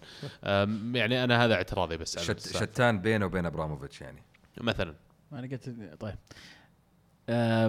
مصعب يقول برشلونة سابقا كان يتبجج بلاعبي أو يتبجح بلاعبي المدرسة مع إنه لهذه اللحظة لم يخرج لم يخرج لاعبا اساسيا للفريق منذ 2011 وهو ما يمكن نراه في الصفقات التي تلت رحيل نيمار. أسماء قليلة من أثبتت حضورها وبالتأكيد أغلى لاعب في تاريخ برشلونة كوتينيو ليس أحدهم. هل هل فعلا مشكلة عند برشلونة؟ المدرسة ما هي بقاعدة زي أول تطلع لعيبة. طلعت تياجو قبل فترة بسيطة. تياجو ألكانترا. متى طلع تياجو 2011 قبل لا, لا بعد 2011 ما أتوقع 2011 غير تياجو سيرجيو روبرتو يمكن. سيرجيو روبرتو أتوقع هو آخر واحد صح؟ أتوقع. اي بس مو بعد تنعد كرة أو قدم. الجديد sorry عبد الله. تفضل. الجديد اللي لعب اللي- ما ما أعرف شو اسمه أبو شعر. الأيسر. أي. إيه. هذا أعتقد. كرة القدم تغيرت عزيز. أول الناس عندهم الجماهير عندهم الصبر أنه ينتظر على جيل يتخرج من الأكاديمية ويتأهل ويدخل يدخل النادي ويبدأ فعلا يعني يحقق بطولة بطولتين ثلاثة. لكن اليوم صار التوقع سواء عند ريال مدريد ولا برشلونة ولا مانشستر يونايتد ولا الأندية الكبيرة اللي تحقق بطولات كل سنة التوقع أنك بتحقق الدوري كل سنة وبتجيب لي ال Champions كل سنة. طب ما في إلا فريق واحد بيقدر يجيب ال Champions منكم؟ معناته الجميع فشلوا الباقيين. لا بس العقلية تغيرت ما عاد في صبر على هاللاعبين. لما أجيب كوتينيو 160 مليون شيء طبيعي ما راح يقدر ينافس حق الاكاديميه لأن عندك ضغط إنك تلعبه أبو 160 مليون أصلا. وهذه المشكلة يواجهونها عبد الله مو بس برشلونة يعني حتى الأندية يعني مثلا نادي تشيلسي في الدوري الإنجليزي أعطيكم مثال. عنده المشكلة روقني. هذه لا لا عنده المشكلة هذه. عنده لعيبة من الأكاديمية كويسين يعني شتان في المقارنة أبو شامسي شتان. بس ال- النقطة نفسها انه عنده عليه ضغط إنه يفوز فما يقدر يطلع اللعيبة هذا ويدخلهم في الفريق الأول. والمشكلة هذه في أوروبا كلها. بس مو نفس الضغط اللي على تشيلسي على مدريد وبرشلونة لا تحط نفسك تحت من الإيهام الفوز. هذا يا أبو شامسي حتى من ناحية الفوز. ما في أي ولا حتى جزء من الضغط نفسه. معليش. أنت عارف عبد الله إنه تشيلسي عندهم فوق ال 40 لاعب طالعين إعارة. ليش عندي فوق ال 40 لاعب طالع إعارة؟ طيب إيش دخل هذا؟ يبغى يدخل اللعيبه هذول في النادي بس ما عنده مجال يدخلهم في لا النادي. لا يعيرهم مو عشان يدخلهم بالنادي هو يعيرهم لأن هذه السياسة ال- الاستثمارية للنادي يبي يدخل مداخيل إضافية. يقول لك أنا عندي فرصة ليش بس أعتمد على اللاعبين اللي ألعبهم؟ أشتري لاعب رخيص أعيره أعيره وأبيعه. صح هذا هذه جزء هذه جزء منها بس في عندك لعيبة اشتريتهم اشتريتهم في الرخيص كان يمديك تدخلهم في النادي؟ ما دخلتهم لأن عليك الضغط هذا. دي بروين صلاح لوكاكو هذول كلهم من نفس الطقة ذي. هذول كلهم مدرب واحد وأنا فيه. الرئيسيه إنه برشلونة تعودنا منهم دائما لعيبة يجون من المدرسة إلى الفريق الأول. صحيح. مدرسه برشلونة معروفة يعني اذا إذا إذا فريق وقع مع لاعب من مدرسه برشلونة تتوقع احتمال كبير انه لاعب ناجح. إيه. صحيح. إنه هذا فنان. غالباً، إيه. إنه فنان, إنه فنان. آه مشكلة برش... مو مشكلة برشلونة الآن برشلونة آه نهاية جيل. وهذا الشيء ممكن اللي مخلي الإدارة تتوجه إنها تشتري لعيبة جاهزين already لأن أنت تتكلم عن بيكيه تتكلم عن بوسكيتس تتكلم عن آه شو اسمه الظهير آه ألبا. هذول يمكن في في نهاية مراحلهم آه، الكروية خلينا نقول خصوصا يمكن بيكيه شوي فإنك أنت تطلع لاعب صغير أو ثلاث أربع لعيبة صغار من لمسيه وتلعبهم بشكل أساسي مباشرة هذا صعب. آه، بدأوا هم أساسا من أيام ريكارد تدريجيا. آه، جميع اللاعبين هذول يمكن بدأوا تدريجيا لين ما أثبتوا نفسهم مع وجود تشافي وإنييستا وديكو ورونالدينو وقتها وإيتو آه، بويول ورا. فكان في مجال إني أنا ألعب لاعب أو أبدأ بلاعب لاعبين صغار مع هذول اللعيبة الكبار اللي ما يبان مرة إنهم بارزين. لكن الآن إنك أنت بتلعب ثلاثة أو أربع لعيبة صغار آه، صعب. يا أخي تخيل أنا أتخيل نفسي أنا مهاجم في برشلونة. لو أنا مهاجم في برشلونة باخذ مكان مين؟ سواريز ولا ميسي ولا ديمبيلي؟ صار فيه في 120 مليون 160 مليون. صعب المسألة صعبة جدا صعبة. كريسبو يقول جودين للإنتر وجوفينكو للهلال رأيكم بالصفقتين إن تمت. طبعا طلع كلام كثير الآن إنه جودين سوى الفحص الطبي مع الإنتر وراح ينتقل لهم في الصيف آه، مجانا. يمكن مشكلة جودين مع اتلتي كانت كان موعدينه بأتوقع آه، راتب. راتب أكبر وصفقه وعقد جديد ولكن ما تم الاتفاق هذا فقرر إنه راح يطلع في الصيف. آم، اللاعب ما أتوقع إنه يعني وصل إلى عمر كبير بالنسبة لمدافع كم؟ 33 يمكن؟ أعتقد 32 لا, لا 33 أكثر. الظاهر 34 لا كبير ترى اللاعب. مو بصغير. دائما نقص سنتين من العمر تقولها والله أنا خبر ان جودين معك. 34 إيه. عموما لكن أتوقع إنه مكسب. لاعب زي جودين آه، خبير آه، في في اتلتي أتوقع إنه مكسب كبير لل- للإنتر. أكيد أكيد. تخيل يصف جنب سكرينيار يعني أتوقع كويس. ويعني لاعب يعني لاعب نهائي Champions لاعب فاز بالدوري لاعب أيه. اداءاته كبيره مع المنتخب ف بس عنصر الخبرة اللي ممكن يجيبه لدفاع الإنتر أنا بالنسبة لي جدا مهم. جبتها بالضبط صح؟ 32 نقص دائما نقص دائما اللي يقول عبد الله. طيب وش لما أنا أقولها طيب أنقص من نفسي اثنين ويزبط ولا كل مرة ببتل أنقص وما يزبط؟ ما أدري عن ال system. حقك. لا أنا ما أدري أسألك أنا بس تسوي نفس ال system الحين. بس للأمانة الحين مدافعين انتر ترى كويسين. هذا اللي أنا كنت بقول إنه عن- يعني آه، دي فري وسكرينيار آه، ممتازين. بالإضافة إلى وجود ميراندا ما أدري إذا ميراندا يستمر أو أو أو ما راح يستمر ولكن وجود جودن برضو ضروري. يعني خبرة النفس الطويل ال Champions League آه، أعتقد إنه عند جودين. بعمر 32 لو لعبوا هذول الأساسيين احتياط هو في نص الموسم. يعني التدوير بين ثلاث مدافعين ممتازين هذا شيء آه، إيجابي للفريق. صدق حتى يوفي والله كان ينفع لكم. مرة- حاولوا مرة فيه كان في ينفع الصيف لكم. حاولوا فيه في الصيف الماضي. لكن رفض. وقعوا اليوفي اعتقد مع آه، شو اسمه كاسيرس. إيه الآن يوفي صح وقع مع كاسيرس. بديل بن عطية بديل بن اللي عطيه راح اللي بينتقل إلى الدوري القطري زي ما يقولون. آه ما أدري إيش قاعد يسوي بن عطية صراحة. آه عاد بيزودونه مليونين. يعني آه ما فهمت الفكرة. ممكن تكمل أنت الخمس شهور هذه مع اليوفي اولا. ممكن تنتقل إلى كثير من الأندية الكبرى في في في أوروبا راح تبحث عن مدافع زيك. وتلعب أساسي برضو. طبعا. آه اختيار غريب. حتى المبلغ ال- ال- الزيادة ما أتوقع إنه مبلغ يعني يستاهل. إنك ت- تروح تنهي مسيرتك آه، في الدوري القطري. كاسيرس طبعا مر ثالث مرة يجي اليوفي يعني. ف غريب يعني هذا. ما هو ما هو ما هو بغريب على المكان ابدا. ناصر الجوهر حقكم ذا. بالضبط إيه، أيوه شيء جبه آم، جوفينكو للهلال كثر الكلام عن ال- الانتقال هذا حتى ال- الإعلام آه، في ايطاليا بدا يتكلم عن الموضوع كثير الإعلام في كندا أنا في يعني ما أقدر أتكلم كثير عن جوفينكو أنا لاعب أحبه كان يلعب في اليوفي ومن اللاعبين المميزين جدا وللأمانة أشعر إنه موضوع جيته للهلال ما راح يتم لأن الموضوع بالنسبة لي مره مرة خرافي يعني شيء شيء بيكون مرة خالع إنه يجي إلى الهلال. أنا أعرف اللاعب مرتاح في كندا، عائلته مستقرة في كندا، يدرسون في المدارس وكل شيء فراح تكون خطوة كبيرة. إذا فعلا فعل الهلال راح تكون أتوقع احدى. الصفقات ال- ال- ضربة في الدوري السعودي. عزيز الرقم اللي سمعته اليوم إذا كان صحيح فهو أعتقد إنه خرافي اللاعب عمر 31 أعتقد هو 31 أنا لا تنقص مني سنتين أمس أنا امس, أمس كمل 32 سنة 30 30 سنة 32 أمس كمل. 32 إيه.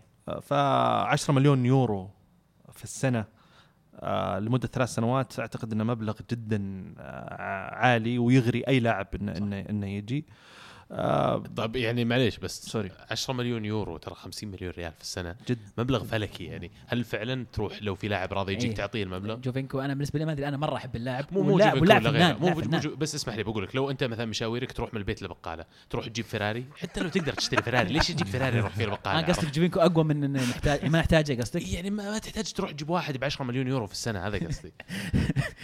شوف نرجع لأول حلقة تكلمنا عن كيف الآسيوية صارت هم للهلاليين. صح. فأنت بتسوي كل شيء لين تجيب الآسيوية. بعد ما تجيب الآسيوية تبدأ تجيب آه، آه، ها كامري لومينا عرفت؟ آه، خلاص الريال الغريب في هذه الصفقة بشكل سريع عزيز إن جوفينكو لاعب تسعة ونص لاعب يلعب جناح في أوقات كثيرة. وكان ال target حق الهلال آه، playmaker صانع لعب لاعب رقم خلينا نقول عشرة.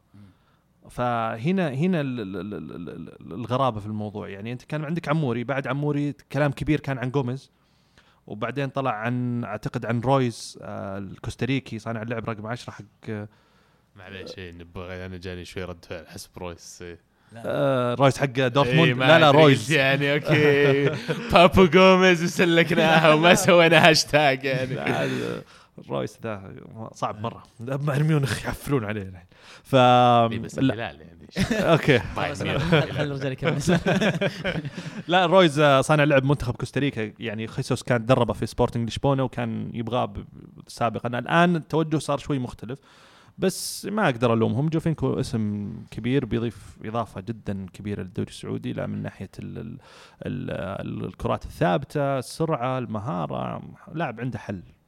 فنان فنان لا لا هو لاعب فنان بصراحة. حل- وحتى حل. في أمريكا كان هداف الدوري أكثر من إيه، موسم إيه. فيعني فاز معاهم بالدوري الأمريكي فيعني إيه. ما يحتاج وفاز بجائزه أحسن لاعب في ذاك الموسم. يعني يعني شوف شوف إن شاء الله يجي أتمنى يجي صراحة يعني.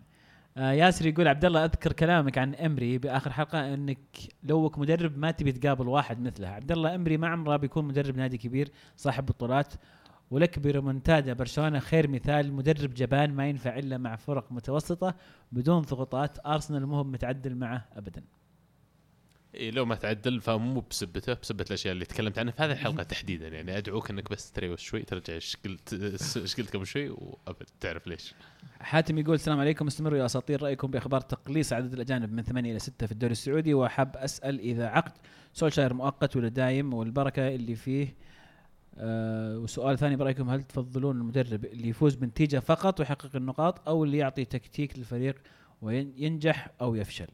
طب حبة حبة. ثمانية ستة جانب.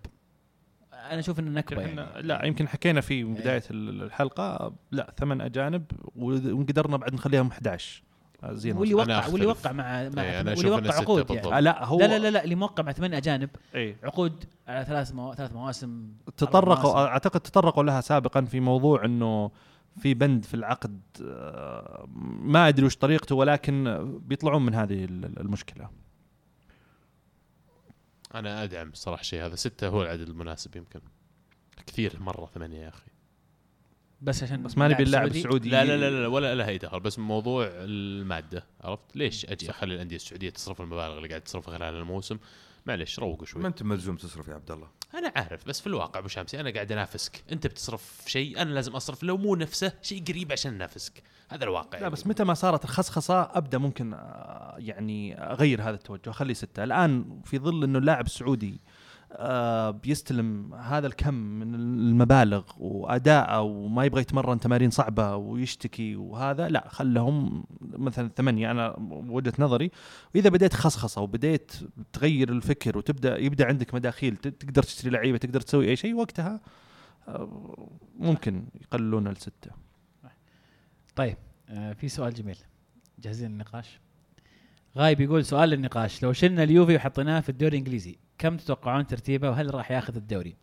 لو شلنا برشلونة للدوري الإنجليزي تتوقعون ياخذ مركز مؤهل للأبطال؟ لو باريس يلعب في الدوري الإنجليزي هل ممكن يصير الوصيف؟ الدوري الإنجليزي صعب. طب ناخذها حبة حبة. سؤال فلسفي أول هو شيء. فلسفي، نعم، إيه. نعم. وأي شيء نقوله مو معناته إنه هو fact ولا حقيقة صحيح. هو وجهة نظر عرفت؟ إيش إيش كانت النقطة الأولى؟ لو يوفي جبنا اليوفي اليوفي في الدوري الإنجليزي وين يخلص يا أنت إيش رأيك؟ انت أنت إيش رأيك؟ تشجع اليوفي أول شيء بعدين نقول لك أنا أتوقع. إنه يفوز بالدوري. أوكي. الموسم هذا. لا يفوز يفوز بالدوري بالدوري. الآن. اي إيه. اليوفي في الدوري الإنجليزي بيفوز يقدر بالدوري. يفوز بالدوري ما اختلفنا إيه. مو يقدر لأنه بيصير هو اللي ماكل الساحة يعني هو اللي يفوز بالدوري لا، معليش، هو السيتي حق البريمير ليج مو بثمان سنوات لا بس هو اللي بيصير السيتي حق لا لا بيفوز. بالدوري انت سالتني وين ممكن ينتهي اليوفي في, في لا أوكي أوكي. يفوز بالدوري ليستر فاز الحالي بالدوري أتوقع يفوز بالدوري أنا عارف ليستر فاز بالدوري مو السؤال السؤال لو يروح هل يعتبر يوفي يصير النادي رقم واحد في إنجلترا لا من ناحية قوة حاليا نعم إيه شفت هنا الاختلاف عرفت عشان كريس لا لا حاليا فريق اليوفي قوي جدا. حاليا معك كريس كريس إيه. بيطلع بعد سنتين. بعد سنتين تقدر. تقول لي نفس الكلام؟ إحنا نتكلم حاليا مو بعد سنتين. طيب أوكي. الموسم الماضي. لو إنك جايب اليوفي الموسم الماضي وحطيته في الدوري كان فاز فيه؟ نعم.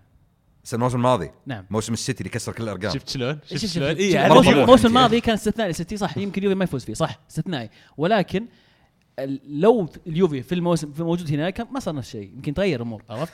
فيعني أنا سالتني المفروض ما اسالني ولا واحد المفروض أنا آخر واحد أسأل انسال السؤال هذا عن اليوفي. إيش قاعد ودي أسمع منكم أنتم أول شيء؟ شوف أنا أشوف إنه اليوفي يقدر ينافس لا لا لا أتوقع. متفقين أنا وابو شمس على موضوع ان اليوفي لن لن يصبح نادي رقم واحد في إنجلترا لا لن. يصبح رقم واحد. حتى مع؟ كريستيانو على فكرة إيه، حتى مع؟ كريستيانو.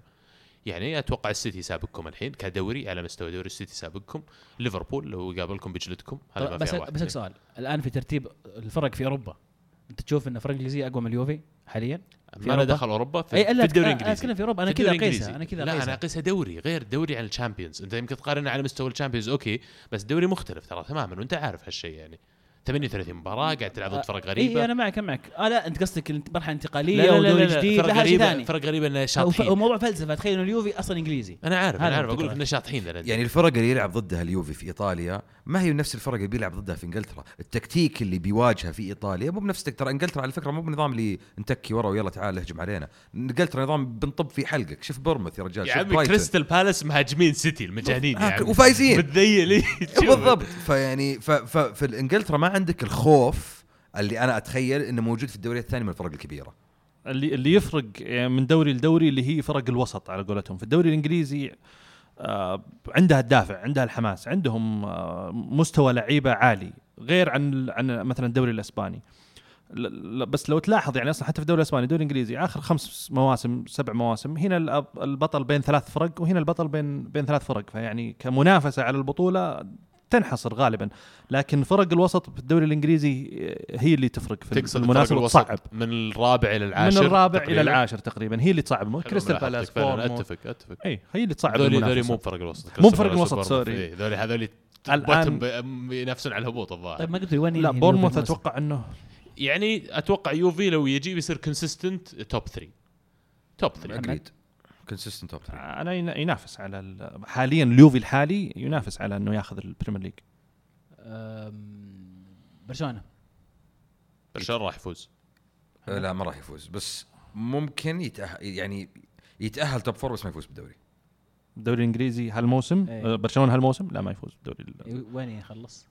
top four ثاني يعني أنا ثالث. بعد ما أتكلم عن هذا الموسم بس أتكلم عن الفريق لو تجيب على مدى إيه. الثلاث مواسم والخمس مواسم الجايه يعني آه، على لا. فترة من الزمن. برشلونة بيصير consistent top 2 إيه، أنا عندي. تفقعون. يا عبد الله. التكسير أنت تتوقع بيخلونهم بالانجليزي يطقطقون؟ pass pass pass pass صدق يجيك ميسي يا أخي إذا ما لعب. هذا اسألني عنه. يخلق لك- سجل فيني درزن أتوقع إي، آه، برشلونة بياخذ الدوري. أنا ياخذ بالنسبة لي. الدوري لكن زي زي اليوفي. بي اس جي يصير وصيف؟ أنا أسألك بي إس جي وش بيسوي؟ لو جاء الدوري إيه. شوف المشكلة السنة ذي يعني خاصة السنة ذي المنافسة بين ليفربول وسيتي يعني شرسة مرة قوية مرة فإذا حطيت بي إس جي بينهم في النص بي إس جي top four بالنسبة لي. top الرابع إي، top إيه. four يعني. الثالث الرابع. الثالث الرابع الثالث الرابع ما ما يجي الثاني يعني ممكن إذا شدوا حيلهم بس ما أتوقع إن عندهم النوعية كفاية إنهم يفوزون فيه طب تحس أنا عاجبني توخل sorry إيه، عاجبني. توخل وعاجبني آه، آه، بلعب بي إس جي ذا الموسم ولكن أنا أعتقد إنه top four ثالث آه، رابع ما طب تحس السؤال هذا طلعنا أنا وياك عبد الله من دائرة النقاش صح؟ يعني ما عاد في ارسنال ولا تشيلسي في ال top four يعني ما سحب علينا شوي. وش عبسي أنا بطلع نفسي بالزباله طيب أنا في الختام بس ودي أقول شيء يمكن يزعلكم شوي آه،. حق الدوري الانجليزي طيب. آه،. أنتم مرة مكبرين دوريكم بزيادة ترى. شكرا شكرا. يكفيك إن اسئله تجي على الدوري الإنجليزي إحنا ما يحتاج نضيف. طيب. ناخذ مشاركة من مصعب. مصعب آه، مشجع الجنوة اللي ما يدري. الأسطورة بيونتك ينتقل لميلان. المضحك في الموضوع أن جماهير ميلان تشعرك وكانه ابن مدرستهم وهم لولا جنوة ما عرفوه. لا ألومهم لأنه أول مهاجم صاحي من ثمان سنوات. بيرزيروزي الكذاب كان يقول انه لن يبيعه في الشتاء. كنت أفضل لو ذهب اليوفي مشروع واضح وألقاب. زعلان مصعب على خروج مهاجمهم ال- الكبير. يعني ما تلومه بس في نفس الوقت ترى يعني صفقة كويسة للنادي. جبته ست شهور على طول. كم جابوا بكم شروهم 35 35 لا لا بكم شروه جنوة. آه ما. عرفت شنو؟ أنا متأكد إن شروه تحت العشرة. فحققت عليه مردود ثلاث أربع خمس أضعاف اللي أنت دافعه. يعني ترى مو بشيء سيء. ابدا. اي ب- نادي زي جنوة يجي 35 مليون يقدر يستفيد منها ترى. آه، أبو ديالا مرسل لنا محادثة من من وحي الخيال يقول فالفيردي يسأل يقول وين تحب تلعب؟ كوتينيو يجاوب يقول وسط. فالفيردي أوكي جناح. فالفيردي وأنت؟ سميدو يقول يمين. فالفيردي أوكي يسار. فالفيردي وانت. روبرتو يقول وسط. فالفيردي أوكي ظهير. مالكم؟ أنا أحب فالفيردي. أنت تحمد ربك لعبتك. بواتينج السلام عليكم. فالفيردي أندس الأساسي أنت. فواضح إنه زعلان على كيفن برنس. والله كيفن. برنس. بيصير ضربة. بيصير ضربة. ضربة زينة ولا شيء إيه ضربة ممتازة. أنا جايز لي. مرة الانتقال هذا مرة جايز لي. والله في انتقالات حلوة ترى صارت الحين في الشتاء. يعني كيفن برنس لبرشلونة آه بالوتيلي راح مارسيليا آه بيانتك حلوة. بياتك وخلاص أكيد تأكدت هيجوين لعب مع تشيلسي أول مباراة. آه، تأكدت موراتا شفناه يعني لابس قميص أتلتي. ممكن بيريسيتش لأرسنال. ممكن. فما بقى لكم وقت كثير يعني فشدوا الساعة حيلكم كم صارت؟ مدريد ما أنا بجايبين باقي احد ثلاث أربع ساعات كذا. مدريد مو جايب أحد. مدريد مو جايب أحد. يجمعون فلوس ما عنده فلوس مساكين إي والله. لا. بس إن شاء الله الموسم الجاي يعني في أخبار تقول آه، إنه هازارد ومبابي هازارد و هازارد ومبابي هذول. سويناها هنا لا، على لا، والله تصريح مب...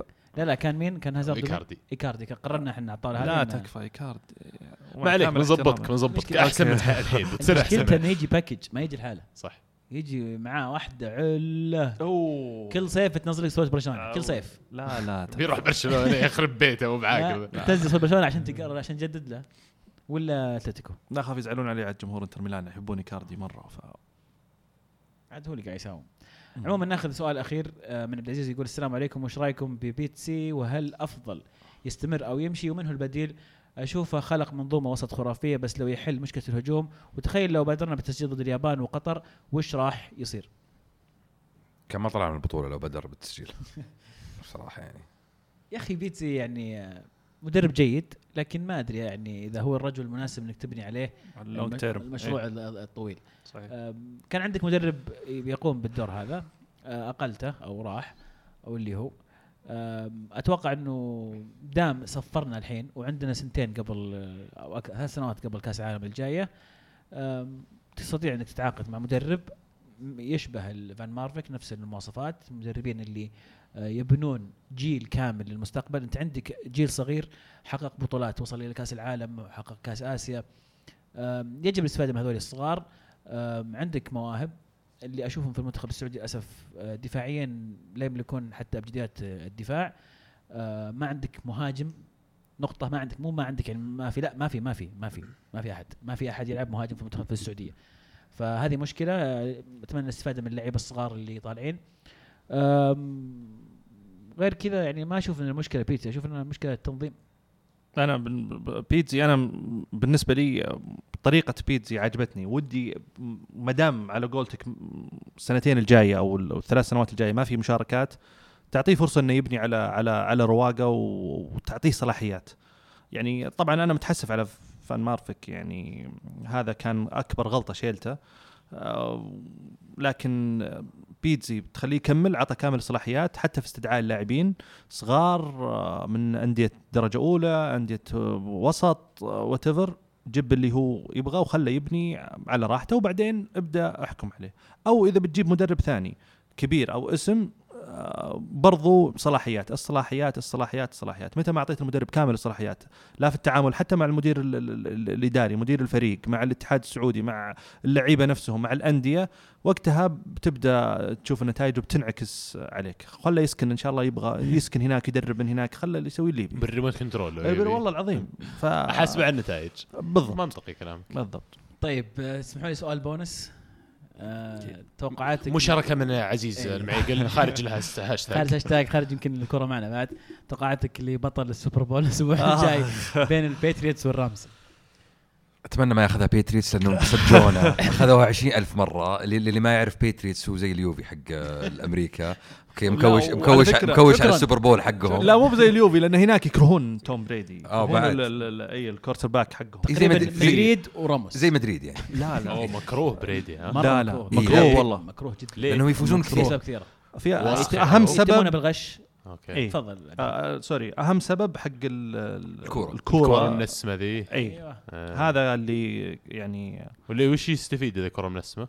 تقدر توصل أسرع أتوقع أو أثقل رميها شوي تصير أثقل. الكورة. بالضبط ولا وهم هم ال- إذا ماني غلطان صحيح لي عزيز المعلومة ال Patriots New England شوي جمهورهم يعني عرفت اللي ماخذ مقلب ومرة كذا مكبر راسه على مغرورين. فايزين بالبطولة إيه، مرة. كثير عرفت. عندهم أحسن لاعب في تاريخ اللعبة عرفت. لا وغير كذا- يعني آه، ال- ال- ال basketball team حق بوسطن نفسهم يصنف من ضمن أفضل فرق في التاريخ يعني كإنجازات لا بس أنا أتكلم عن عن فريق ال NF حقهم في آخر 20 سنة الظاهر فايزين خمس سوبر بول لا لا شوف آه، يعني to be honest يعني. يعني عشان آه، نكون يعني منصفين توم بريدي legend أسطورة. يعني أسطورة. إيه، سوى شيء خرافي يعني مع في ال NFL وبعمره الآن عمره 36 من 37 ما شاء الله عليه يده ما شاء الله عليه كم كم معدل الأعمار في ال NFL ككره مقارنة بكرة القدم؟ أقل ولا. أعلى؟ حسب الموقع. بالنسبة لل quarterback بس ال quarterback هذا يعني غالبا كثير منهم كبار بهالعمر. كبار. ال quarterback هو اللي. يعني يطور. يعني 37 يعتبر كبير بالنسبة إيه، للرياضه كبير عندنا خلاص، بس. لسه. إيه، last. season ال season قبل الأخير خلاص. يعني بس توم هل لأنه فنان لأن توم بريدي قادر يقعد 37 ولا طبيعي هم يقعدون بس كذا قاعد 37 يفوز بأحسن لاعب في في الموسم.